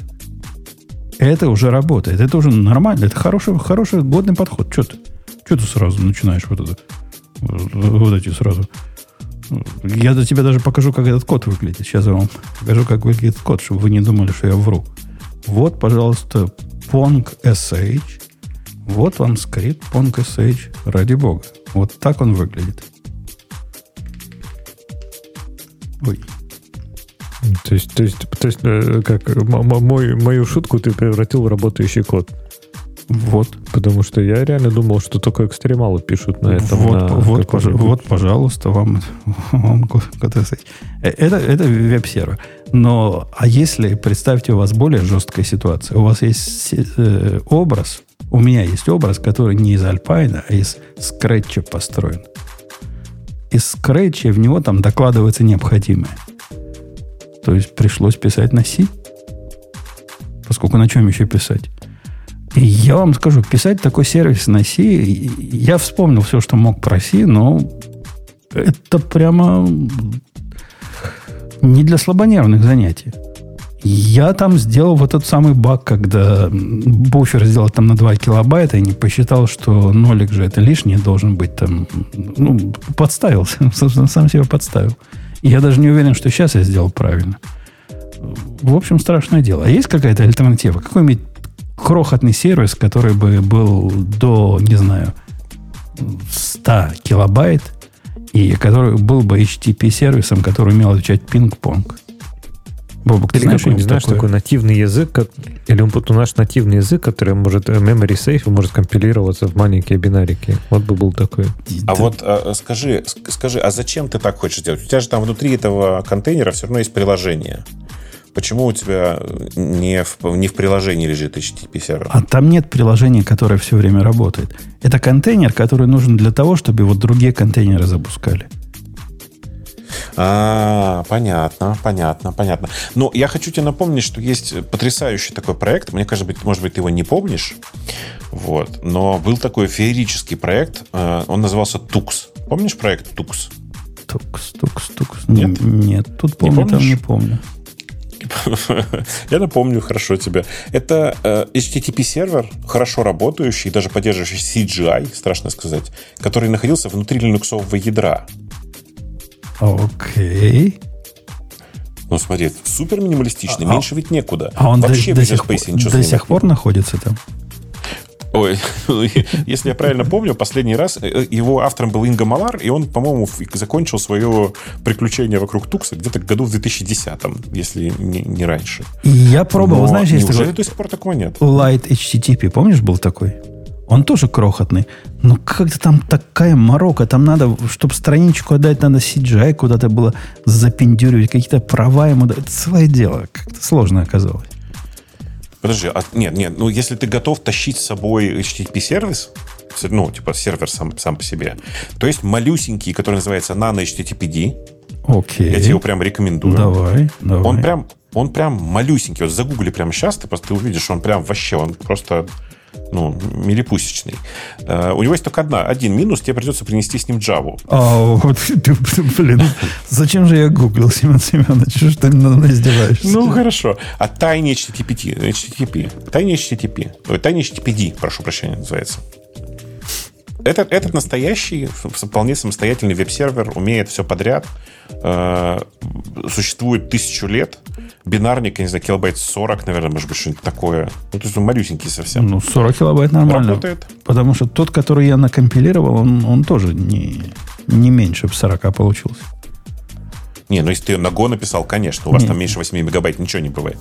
Я, я его на C написал. Какой же Go? Ну ты что? Что ж, я животное, что ли, мегабайтное ты, туда ты, ты сервисы посмотри, засовывать? Ты, ты, ты, ты посмотри, я, если честно, не особенно помню, но вот эти чуваки, которые делали э, тайный эйч ти ти пи, у них, кажется, был еще более маленький эйч ти ти пи-сервер или еще более большой. Ну, короче, это ребята из Acme были. Помнишь такие? Acme точка ком.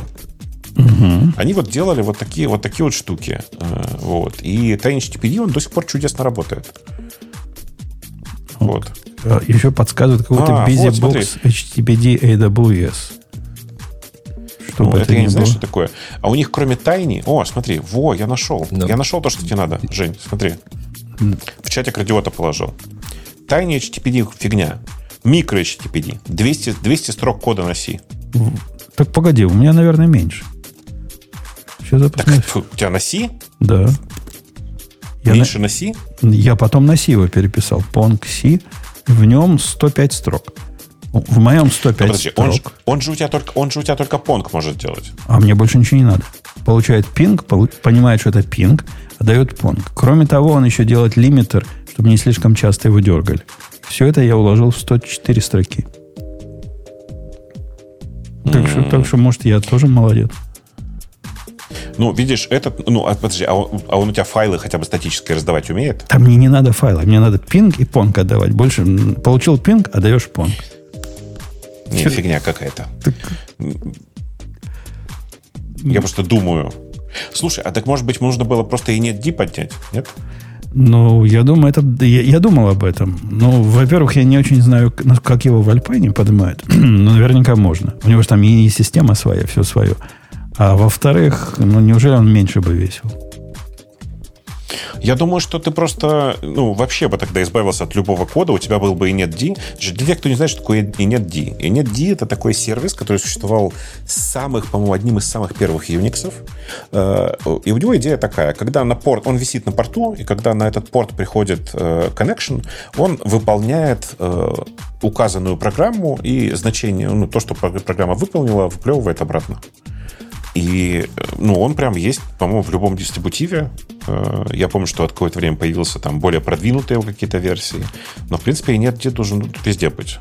Я сейчас покажу, какой я написал понг-сервер. Вот, я его выложил в ГИС специально. Чтоб ты не думал, что я тебя обманываю, Бобок. Вот такой я написал. Я тебя не думаю, что ты меня обманываешь. Вот такой. Вот такой мы, мы с чатом джи пи ти написали, хотя...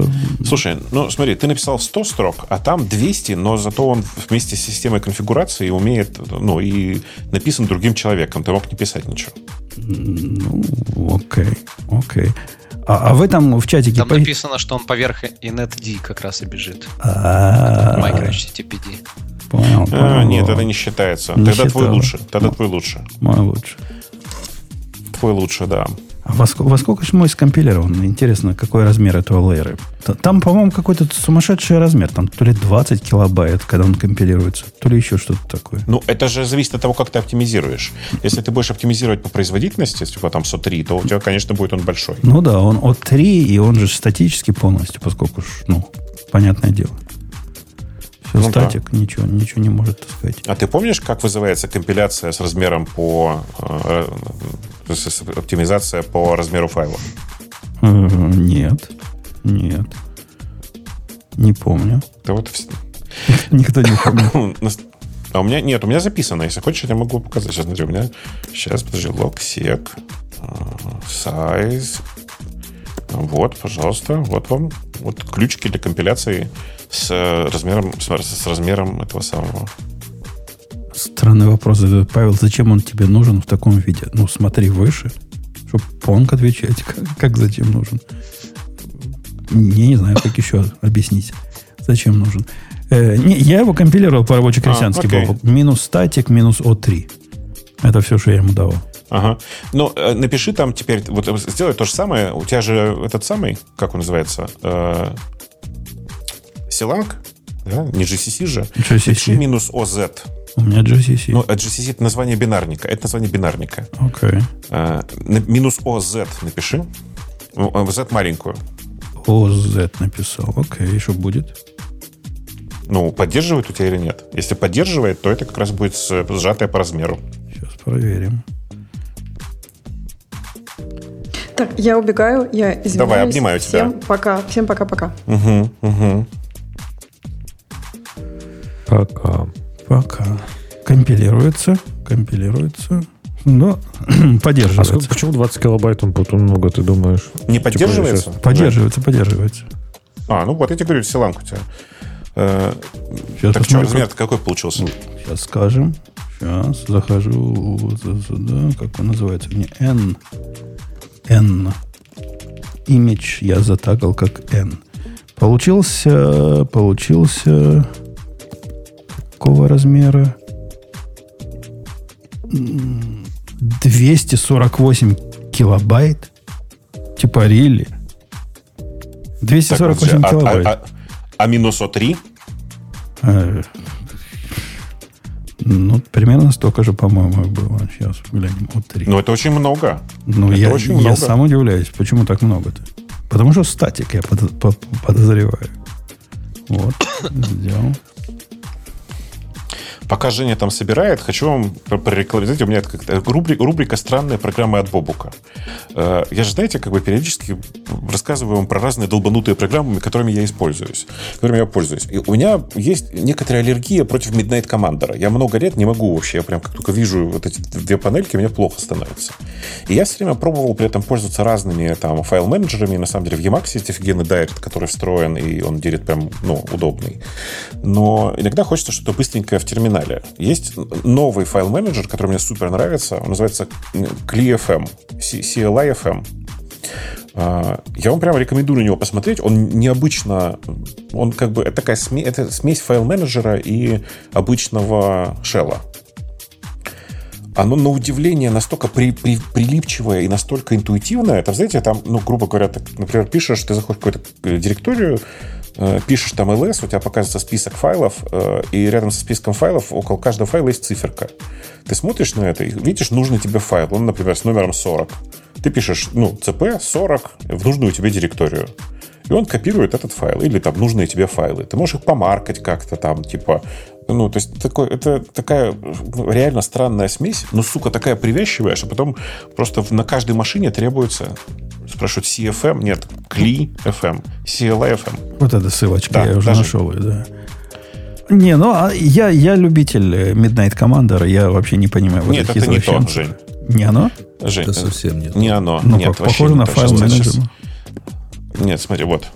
Вот я вот. Кинул. Okay. А, ну и я тоже кинул, да. Посмотрите, оно на самом деле скорее shell, чем файл-менеджер в классическом его понимании, но то, что он туда добавляет, на удивление, ну, как бы реально очень добавляет очень много комфорта, мне лично. Вам, может быть, нет, у вас, может быть, по-другому. Но я прям вот что-то прям подсел последний. Я обнаружил, что вчера у меня, что у меня на ноутбуке локально не стоял CliFM, и, и все, короче, и все сломалось у меня в голове. Бобука, из этой категории ты брут. Брут видел? Да, конечно, да, да, да. Вот. Брут через дабл О, если что, имеется в виду. Да, да, да, да. Я потому что пробовал и тот, и другой. И Брут у меня победил. Я уж не знаю, чем, но как-то вот он. Брут, мне кажется, более про визуальное представление. Угу, угу. Вот. А, а мне на самом деле важно, чтобы это сохранился shell. Ну вот, в классическом представлении. А потом уже все остальное. Да, Брут очень, тоже очень миленький.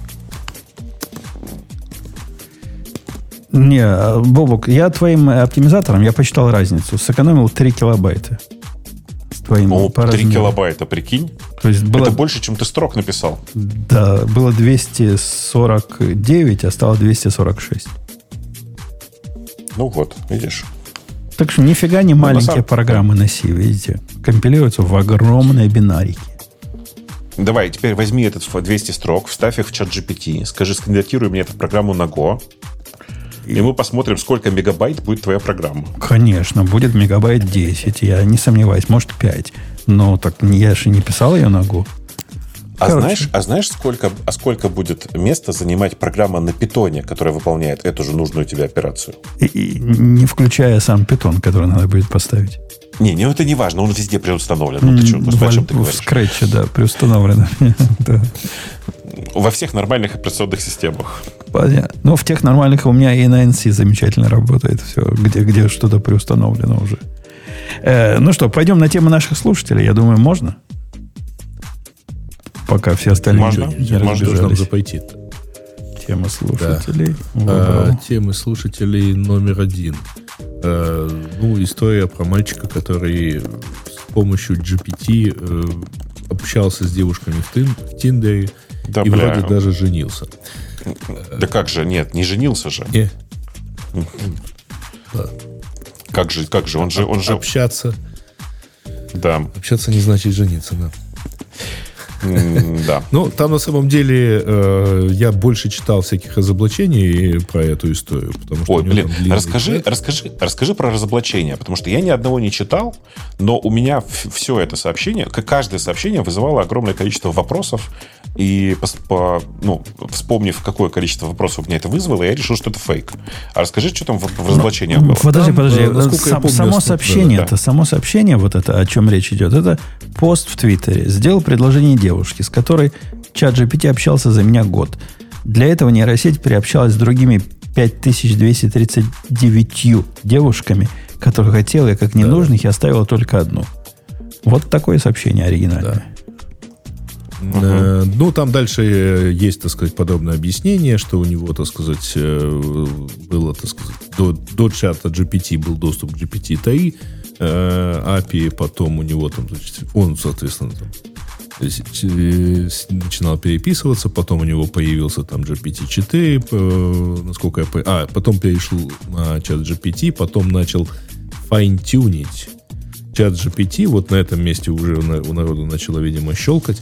Вот. И, в общем, там приспособил, чтобы свайпать, он, соответственно, приспособил еще одну эм эл-ку, как я понимаю, сделал фильтр и так далее. И в целом, э, да, странно, почему у него вообще чат джи пи ти, э, так сказать, выбрав девушку, отдал его, ее ему. Я уже читал, так сказать, толкование, что в следующей версии чат джи пи ти просто, так сказать, продолжит и в лес тоже с ней пойдет сам, не, не отдавая результаты. Из возражений, насколько я помню, основные пункты были, что, во-первых, как-то весь проект выглядит немножко серьезнее, чем потянет с собой там, гуманитарий, который даже с помощью чата джи пи ти все это дело пишет, там, интегрирует и так далее. Это раз. А второе, у него почему-то весь процесс умудрился поместиться в три месяца после официальной доступности чата джи пи ти, что выглядит не очень правдоподобно. Ну и когда вот этот вот пункт про пять тысяч двести с чем-то мэтчей а, вызывает отдельное, так сказать, возражение у знатоков Тиндера, потому что, мол, ну там совершенный рекордсмен в этом плане, а, по-моему, там где-то был такой даже рекорд, что чувак пять тысяч за три года значит, добился мэтчей, а тут как-то э, чувак за три месяца. А он говорил, что нуля... он из, ты из Тиндера это брал, да? Там сказано где-то? Да, да. Там да, сказано, да. Что из Тиндера, конечно, конечно. Да, да, он же так и рассказывает, что он там искал, программа за него отбирала, свайпала в разные стороны, значит, и так далее. И у него пять, ну, фактически, чтобы пообщаться с этими девушками, у него должно было случиться пять с лишним тысяч мэтчей.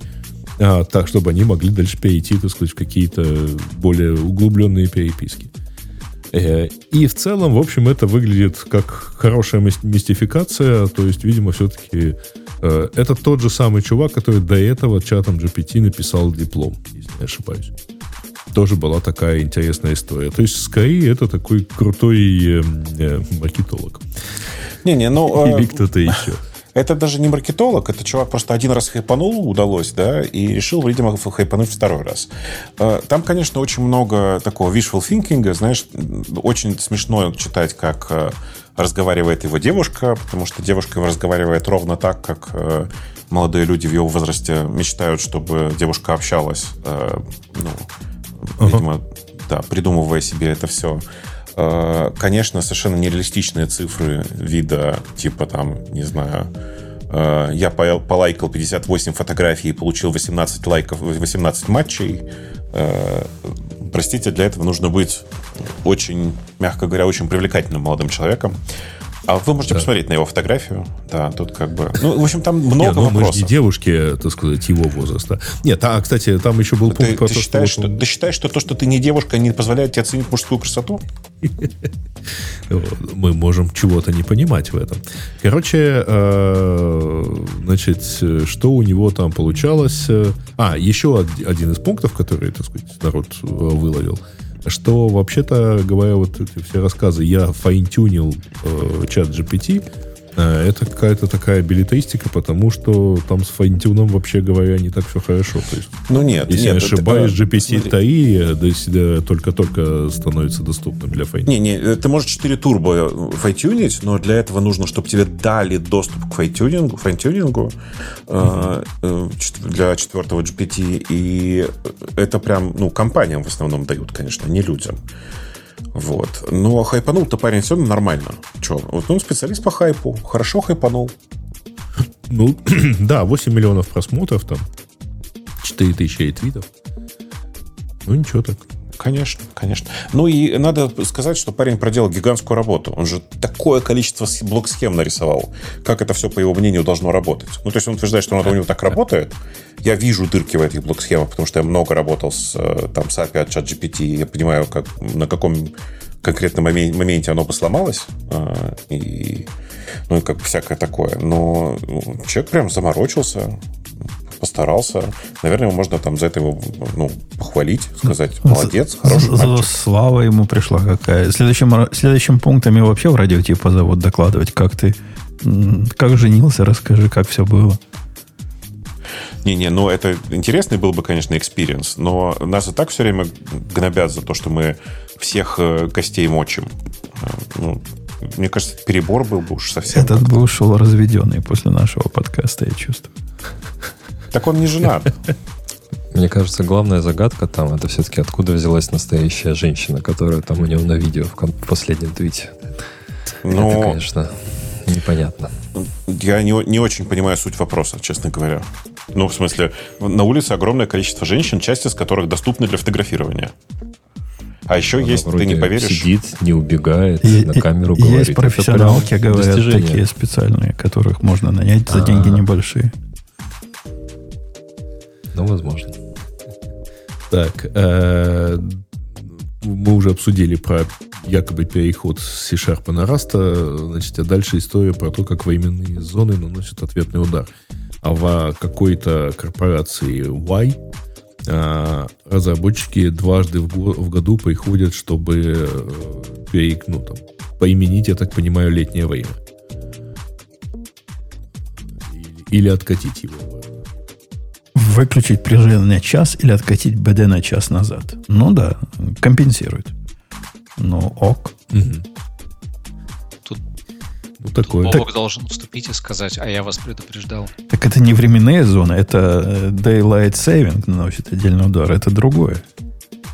Его, так понятное дело, надо, зон. надо отменять к чертовой матери уже давно. Вместе с временными зонами. Ну, этот, этот поезд уже ушел. Эту песню мы уже спели. Ну, вы как бы спели, а я, может, не допел, и еще пел бы и пел ее. Но да, давайте потихонечку дальше. Какую-нибудь там у нас какие-то еще смешные темы были. Так, Маск объявил об успешном вживлении Neuralink в мозг человека.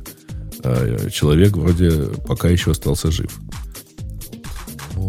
и восстанавливается после этого вживления. Что это даст? Ну, там нет никаких особых деталей. Значит, кроме вот всех этих рассказов, что ему там вживили чипы, значит, робот все, соответственно, так сказать, сделал. И вроде бы как это для людей, у которых парализованы конечности, то есть, соответственно, это заменяет, ну, то есть, возможно, это решит проблему, так сказать, человека, который неподвижен. Вот. Каков будет результат? Ну, я подозреваю, что более детальных информации никакой не получим в ближайшее время. Посмотрим. Если что, что-то будет, то Маск, конечно, про это что-нибудь напишет. Да, даже если не будет, то обязательно напишет, потому что он, в принципе, как, как тот чувак. Но э, тут есть важный момент, что Neuralink, на самом деле, это компания с самым сумасшедшим, пока, мне кажется, из всех масковских заходов. И при этом, как ни странно, я до сих пор считаю, что у проекта будущее прям есть. Э, потому что сама идея, она суперправильная, суперкрутая. Э, другое дело, что... вероятность того, что рядом с нейролинком появится сейчас китайская или бразильская компания, которая всю эту херню уже давно, давным-давно делает и быстро-быстро нейролинк обгонит, она очень высока, потому что здесь самая большая проблема – это не, как бы не встроиться в мозг. Самая большая проблема – это пройти препоны регуляторов всевозможных, которые запрещают эксперименты на живых людях. Ну, к счастью или к несчастью для человечества, видимо, китайцы, живые люди, с точки зрения Коммунистической партии Китая, это разные сущности. Поэтому я уверен, что в Китае уже все это как бы есть. Ну, слушай, в конце концов, там где-то и добровольцы, знаешь, как в Хайнлане были. Каждый человек в нашей организации делает, добровольно делает то, что я считаю нужным. То есть у них в этом отношении тоже вполне может подойти. Не но подходит. Дело в том, что, дело, в том, что, дело в том, что эксперименты на живых людях запрещены даже на добровольцах. Вот в чем прикол. Не-не, это, это я понимаю, да. Ты прав по поводу того, что у китайцев в этом отношении с этикой обстоит немножко иначе, скорее всего. А вот хотел сказать, что в Северной Корее, наверное, совсем иначе, но там, к счастью, ничего похожего нету. Хотя тут мне сегодня попалась новость про то, что Северная Корея зарабатывает десятки миллионов на экспорте накладных ресниц. Причем вырывает эти вырывает эти ресницы у своих граждан, да? Хрен его знает, слушай. А вы видели вот эту новость прекрасную про остров, который теперь цветет и пахнет? У них увеличился национальный доход там чуть ли не в десятки разов, потому что им повезло эй ай-зону получить в свое время. А, да, давно уже. Э, аналогичная история с доменом э, ну, с Тувалу, у которых .tv. Э, и, по-моему, похожая история с .io. Там как, какой-то, я ну. не знаю, что там за остров. У них то ли национальный доход был в год Dot, два, два миллиона на всех. Это где-то в Индийском океане, если не ошибаюсь, такая история. По-моему, там... Это Кари- Карибы. Было. Нет, это Карибы. Это как? Ангуилья. Ангуилья, да? да. А, Ангилья, да, понятно. А, ну, нет, похожая история, точно такая же история, значит, с этими. Мне, честно говоря, вспоминается история шестидесятых, семидесятых годов прошлого века, когда, ну, так сказать, одни весьма, так сказать, предприимчивые люди заработали кучу денег на марках Бутана. Знаете, есть такое горное государство в Гималаях. Вот. И, значит, под маркой этого государства, как члена Всемирного почтового союза, выпускалось самые, ну, во-первых, там штук двести марок, это очень много на самом деле, в год.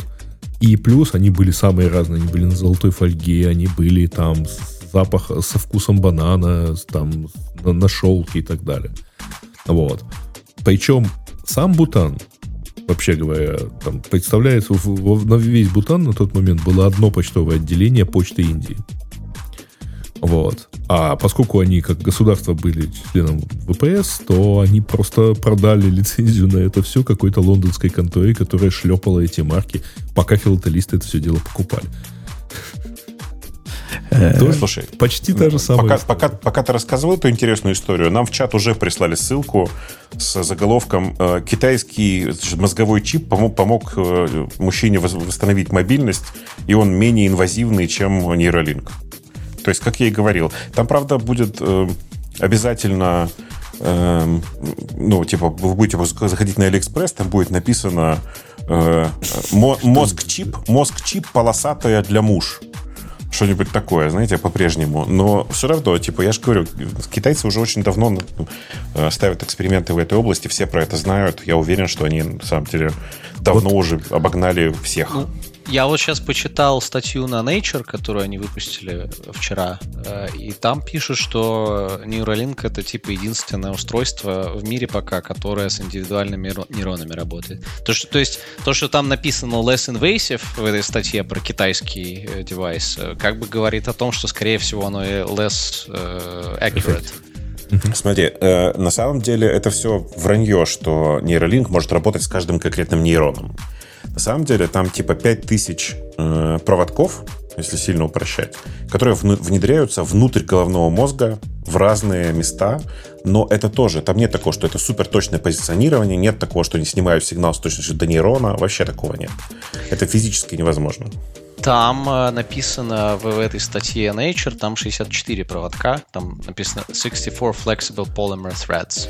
Но они, соответственно, дают разрешающую способность тысяча двадцать четыре, получается, вместе. Ну, непонятно. В новости, как, в новости но... указано, что тысяча двадцать четыре не, датчика. Я уточню, нейронов в человеческой голове существенно больше. Понятно. Но нейронов, отвечающих, например, за... Программирование на Go?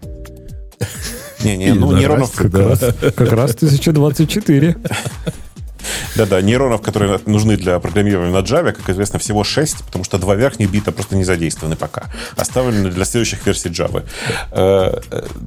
На самом деле у Neuralink, они утверждают, что они в полной версии у них будет типа пять тысяч, в тех версиях, которые они сейчас используют, там полторы тысячи. Но, видите, разница заключается в том, что китайцы уже это опробовали на живом человеке, и вон оно у них как-то работает, а у Neuralink массивные опыты исключительно на небольшом количестве обезьян и на некоторых в небольшом количестве вот сейчас у них пошли какие-то первые тесты. То есть разница же в... Ну, ресерч — это очень классно, но, но очень медленно, понимаешь? Типа, может, важно, что китайцы в продакшене уже, да. Понятно. Так, Cloudflare, Cloudflare сообщили о том, что подвергли взлому. Там был двуступенчатый взлом в ноябре двадцать третьего года. Значит, сначала где-то числа пятнадцатого ноября злоумышленник проник, причем они его называют там attacker from nation state, а, значит, проникли в, там, если не ошибаюсь, в Jira, а, да, или в Confluence, а дальше э, даже написали специального агента и вот в итоге получили, начали пробовать получить доступ к управлению дата-центров там, в Сан-Паулу. Он, дата-центр не был еще включен, он не был запущен, условно говоря, в общую сеть. А, и это последствия взлома э, утечки Okta, поскольку использовались, э, использовался токен доступа оттуда и некоторые там, логины, которые бы утекли во время взлома Okta, а Cloudflare их не, это, не отозвал. Вот. Так что, ну, замечательно. Зато потом они провели безумную работу. Они там более пяти тысяч credentials, значит, сменили. Они разделили тестовые продакшн-среды. Вообще переналили и перезагрузили все продакшн-системы, включая Soft Atlassian, через который, так сказать, и взломали.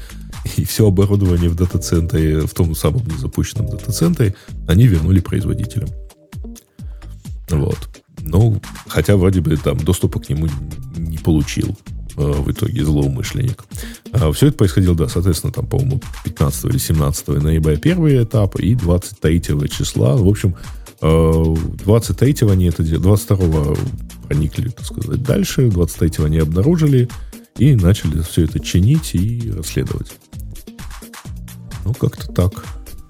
А, а, что, а что за беда была вчера с некой системой, которая называется Ivanti? Вы знаете что-нибудь такое? Ivanti Connect Secure. Не слыхали такое? Мне а, пришло от, от кучи вендоров вчера требование подтвердить, как вы ее пользуетесь, если вы пользуетесь. Видимо, какой-то серьезный там си ви, там Zero Day какой-то произошел у них. И все на уши стали от этой Ivanti, чем бы она ни была. Ну, такие вопросы идиотские задают. Тут есть формулировка такая вопроса вот в этом опроснике, типичная. Э-э- ваша организация проверила всех своих вендоров и партнеров, которые используют э- вот этот Ivanti Secure? Как на него? И- есть два вопроса, да или нет. То есть, если я говорю нет, это значит, что не проверила или партнеры не используют. Это удивительные вопросы задают эти, эти странные люди. Ну, помнишь этот старый анекдот про э, еврея, который э, пытается выйти, так сказать, спрашивает у товарища в автобусе: скажите, пожалуйста, вы выходите на следующий?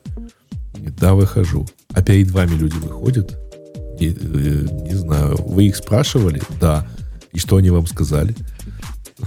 Как-то такое детальное анкетирование получается. Ну, да, здесь... Это как с, э, в анкете на визу американскую. Занимались и понимали ли вы участие в актах геноцида? Да, я, я подозреваю, что правильный ответ был нет, хотя никогда же не знаешь. Бывают же такие вопросники, в которых надо все нет-нет-нет нажимать, а в каком-то момент они э, подразумевают, что ты ничего не читал, и тоже нет скажешь.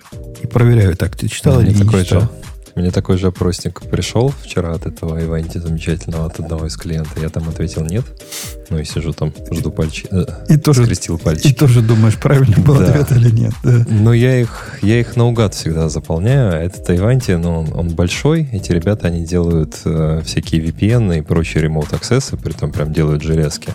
Но они большие в госах. В госах в США. И там большой очень такой скандал, потому что там... Я уже забыл, кто, но чуть ли не федерал там government какой-то сказал, что дорогие мои как бы, там, департаменты и прочие там agencies, за двое суток, пожалуйста, все выключите. А для государства двое суток — это несуществующая единица измерения, это слишком быстро. Ну, то есть за двое суток ничего нельзя сделать. Поэтому там просто все на ушах бегают и не понимают, как это все будет работать. Вот. Ну, большая штука, да. Да, целых, целых пять Zero Day у них си ви вышло на вчера. А, окей, что там дальше, Грей? Так, поддержка джита в си Python была смержена на этой неделе. Ну, Бобук должен в этот момент отмьютиться и сказать, да какая это фигня. Там... Сказать, ну, конечно, теперь это... ты можешь это скомпилировать вообще в двести сорок один килобайт. Да не, не, там это же это же джит, это же как бы там просто просто просто какая-то оптимизация интерпретатора такая довольно специфическая. Причем, если я ничего не путаю, это такой довольно простой вариант джита. Он, знаете, copy and patch, в смысле вы как бы когда В, в памяти сначала развернуты все структуры, э, которые нужны для, э, для работы алгоритма, и, соответственно, алгоритм оптимизировали линейную, в линейную цепочку. А потом, по мере необходимости, туда вставляются э, как бы нужные, нужные части переменных. Ну и все. Это довольно простая такая фигня. Э, на самом деле... В, в, Нет такого, что о, о, теперь в тринадцатом питоне есть джит-компиляция. На самом деле нужно питон с этим ключ, с специальным набором ключей собрать для того, чтобы поставить эксперименты на тему just-in-time компиляции вашего вот этого всего. То есть это экспериментальная фича.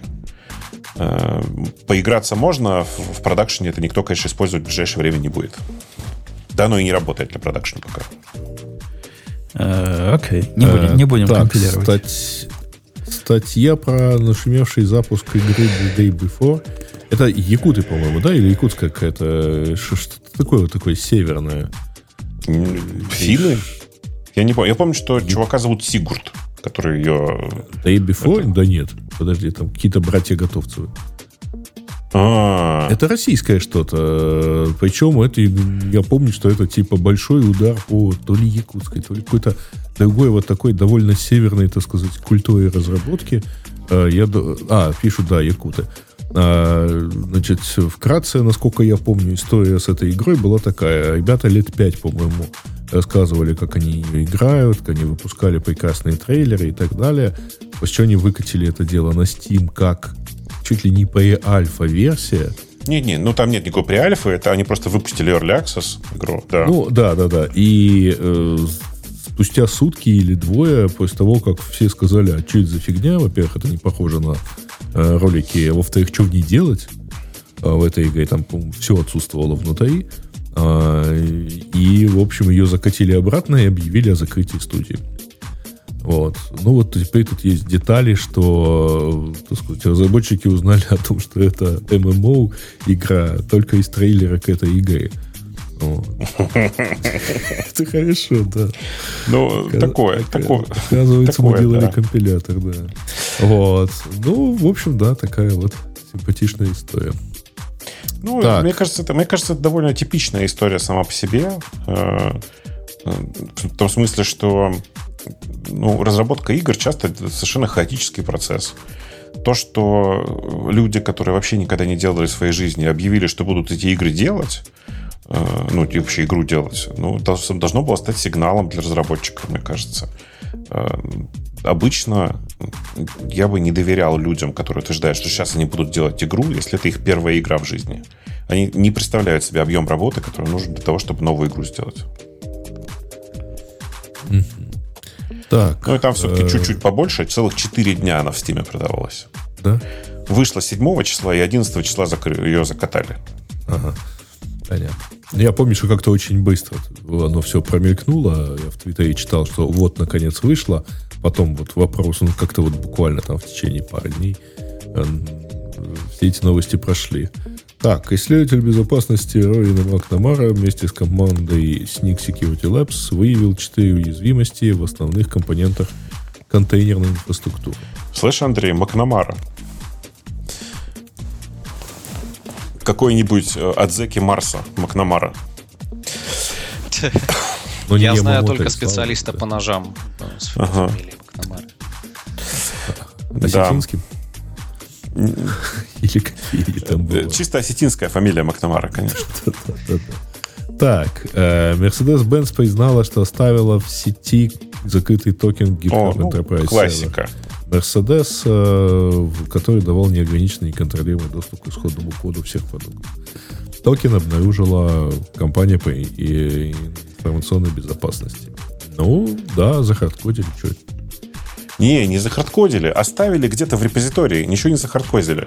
Они, а, они да. оставили где-то в другом месте токен торчащий. Я уже не помню, где это было.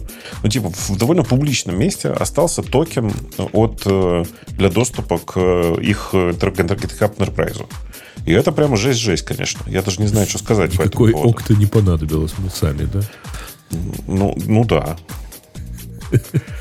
То есть, так. понятно, причем, причем видишь, uh-huh. это, это прикол же тут в том, что это обычно как бывает. Какой-нибудь разработчик случайно выкладывает ключ в свой репозиторий где-то на гитхабе, и потом он такой, не-не-не, это git-rm, фигак, и все. А то, что git, он как бы все хранит, это не приходит ему в голову. Следы уже заметены, поэтому думать про это не надо. Я думаю, что там так и было примерно. Я про эту, да. кстати, которую прошлую Грей проскочил, читаю. Там прямо, знаете ли, жуткое дело. Там в ран-си проблема да, вокруг workdir э, директивы. Причем оно, это не только то, что ты больной имидж выкачаешь. Ты можешь заразить здоровый имидж, если ты from используешь больной. Прямо там суров, суровое совершенно дело. И я читаю, как их, как их ломают, как их чинят. Но это, это big deal. Типа, странно, что про это не присылают нам с тобой, коллега, заказчики и партнеры вопросы. Вот про это я бы, я бы понял. А не про Иванти, про это дурацкое. Окей. Что там дальше у нас есть? Э, дальше у нас, э, значит, Мета выпустит, возможно, э, свои чипы-ускорители в этом году для эй ай. Э, разрабатывая семейство чипа, чипов Мета, Training Inference Accelerator, оптимизированные под различные задачи эй ай и так далее. Э-э- ну, окей. На самом деле, да, я думаю, что в этом году у нас этих новостей про чипы будет много. А, Все компании пытаются спрыгнуть с Nvidia в том числе. А продукта такого нет? Типа купить коробочку маленькую, которая не, ну, типа компьютер, но он не, не для общего компьютинга, а вот исключительно для того, чтобы дома держать копайлотов и, и всяких прочих джи пи ти. Какая-нибудь специальная такая коробочка, где уже все настроено, все готово, бери и пользуйся. По-моему, годная идея для продукта. Ну, дорого, дорого же очень будет. Потом у тебя такая ты коробочка есть. Ты хочешь купить себе эйч сто, например, да, и держать дома? Ну, мне не надо ну, тренировать. Смотри, вот это. смотри. эйч сто, эйч сто нужен двух, для двух целей. Либо тебе тренировать надо, mm. либо, у тебя, либо это инференс, на который приходят, ну, не знаю, хотя бы там тридцать пользователей постоянно. а у тебя в жизни всего один он. И я, на самом деле, Жень, думаю, что это все просто не надо, потому что многие текстовые современные, там, ну, в смысле, вот эти новые эл эл эм-ки лингвистические небольшого размера, ну, там, скажем, типа семимиллиардные, да, они запускаются даже на телефоне. Поэтому тебе, в принципе, все это, во всем этом нет уже больше необходимости. Какие-то отдельные железки. Твой MacBook все умеет. Ну, вот у меня на, на Mac Studio я пытаюсь запускать вот эту тяжелую, которая требует много. И, в принципе, хотелось бы ее на отдельном запустить. А почему ты пытаешься? В смысле, мне кажется, ну, у тебя там какой-нибудь... Ты же, наверное, какую-нибудь о эл эм или эл эл эм Studio используешь, да? Я даже не помню. Ну, то, или что в, в код джи пи ти, знаешь, вот это, которая позволяет... И я хвастался где-то, как она а, работала. У них там свое. Да-да, у них там своя запускалка, да, я помню ее. Ну, да, тяжело, конечно, но ты просто, когда ты говоришь отдельную железку, ну, купи себе Mac Mini вперед, будет отдельная железка. Ну, да, но в Mac Mini много всего лишнего есть. Я про то, что железка должна быть вообще без всего. У нее только Ethernet нужен, и она уже настроена, и все у нее установлено. Я думаю, что надо немножко подождать, типа годик-два, и такие железки появятся. Типа, знаешь, как это? Не то, что акселератор, а внешний джи пи ю, как, как внешний джи пи ю, короче, как, только будет внешний нейронный процессор, да? Вот я, я, за, я, я запускаю у себя вот это Llama тридцать четыре би, которая код Llama тридцать четыре би.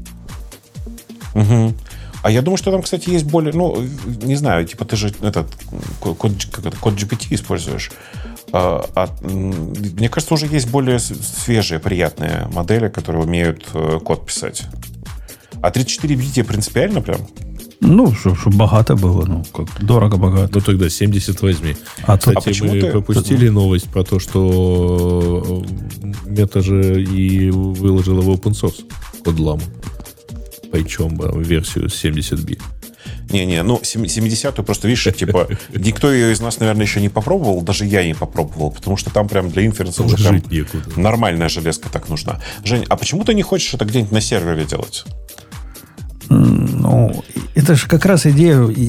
Моя идея в том, что такое устройство пользовательское имеет смысл. Ставишь себе в домашнюю лабораторию, и вот тебе все счастье. Ну, я про это тебе и говорю. Почему ты не хочешь такую штуку запускать где-нибудь в ранподе? Или в Амазоне, пофигу. Пока, по крайней мере. Ну, в принципе, можно. Я, я в принципе, и так могу запускать. И, и локально тоже оно как-то работает. И не скажу, не, что она мне особо нужна. семьдесят би вышло. Жень, семьдесят би вышло. семьдесят би в два раза, ну, там, пропорционально в четыре раза больше потребует тебе всего. Ну, да, уже не влезет, наверное. Конечно. Но есть же, есть же TinyBox, который делает TinyGrad. Да, от Geohoto компания.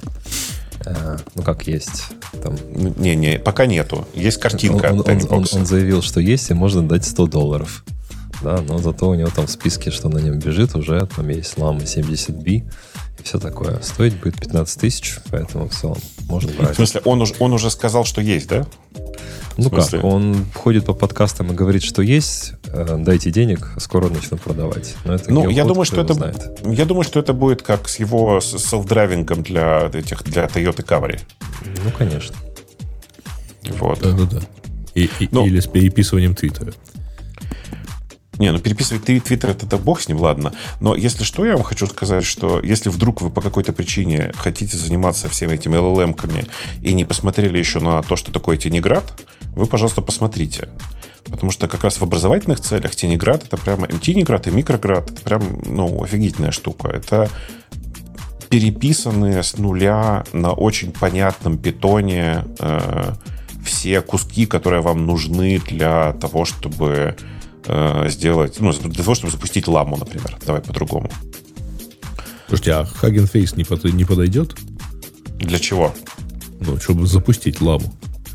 Э, ну, только очень, с ней. только очень платный, э, и я бы не рекомендовал, потому что Hugging Face, на самом деле, как ни странно, работает довольно медленно. Э, и если вам хочется там экспериментов старых разных поставить, есть Lambda Papers, есть э, там RunPod, ну и в Амазоне всегда можно железку рекомендовать. Э, окей, что дальше хорошего у нас? Есть еще что хорошего? Mm, так, мы, мы уже обсуждали пикель. Или как его пикаль называть. Пикл. Так, и тут предлагают, поскольку я отвечал, что Firefox обновлялся и что-то там обсуждать, А вот тут типа Chrome получит экспериментальные эй ай-функции. Ну и там ниже есть еще тема про Arc, который тоже типа прямо эволюцию-эволюцию собираются устроить. А, так что можем немножко еще поговорить про всякие, значит, эй ай-фичи в браузерах. Arc, кстати говоря, предлагает совершенно новое, как бы это у него режим, когда браузер за тебя браузит.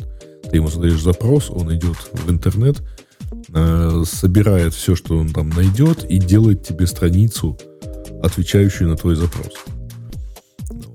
Вот. Я уже встречал такие комментарии, ну, это здорово, и кто теперь из владельцев сайтов не заблокирует этот браузер?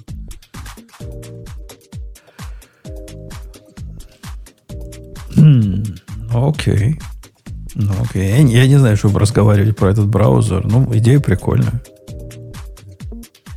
Мы... Ну, Arc это такой, это Chromium, но там у него всякие там новации в интерфейсе, табы, спейсы и так далее и тому подобное.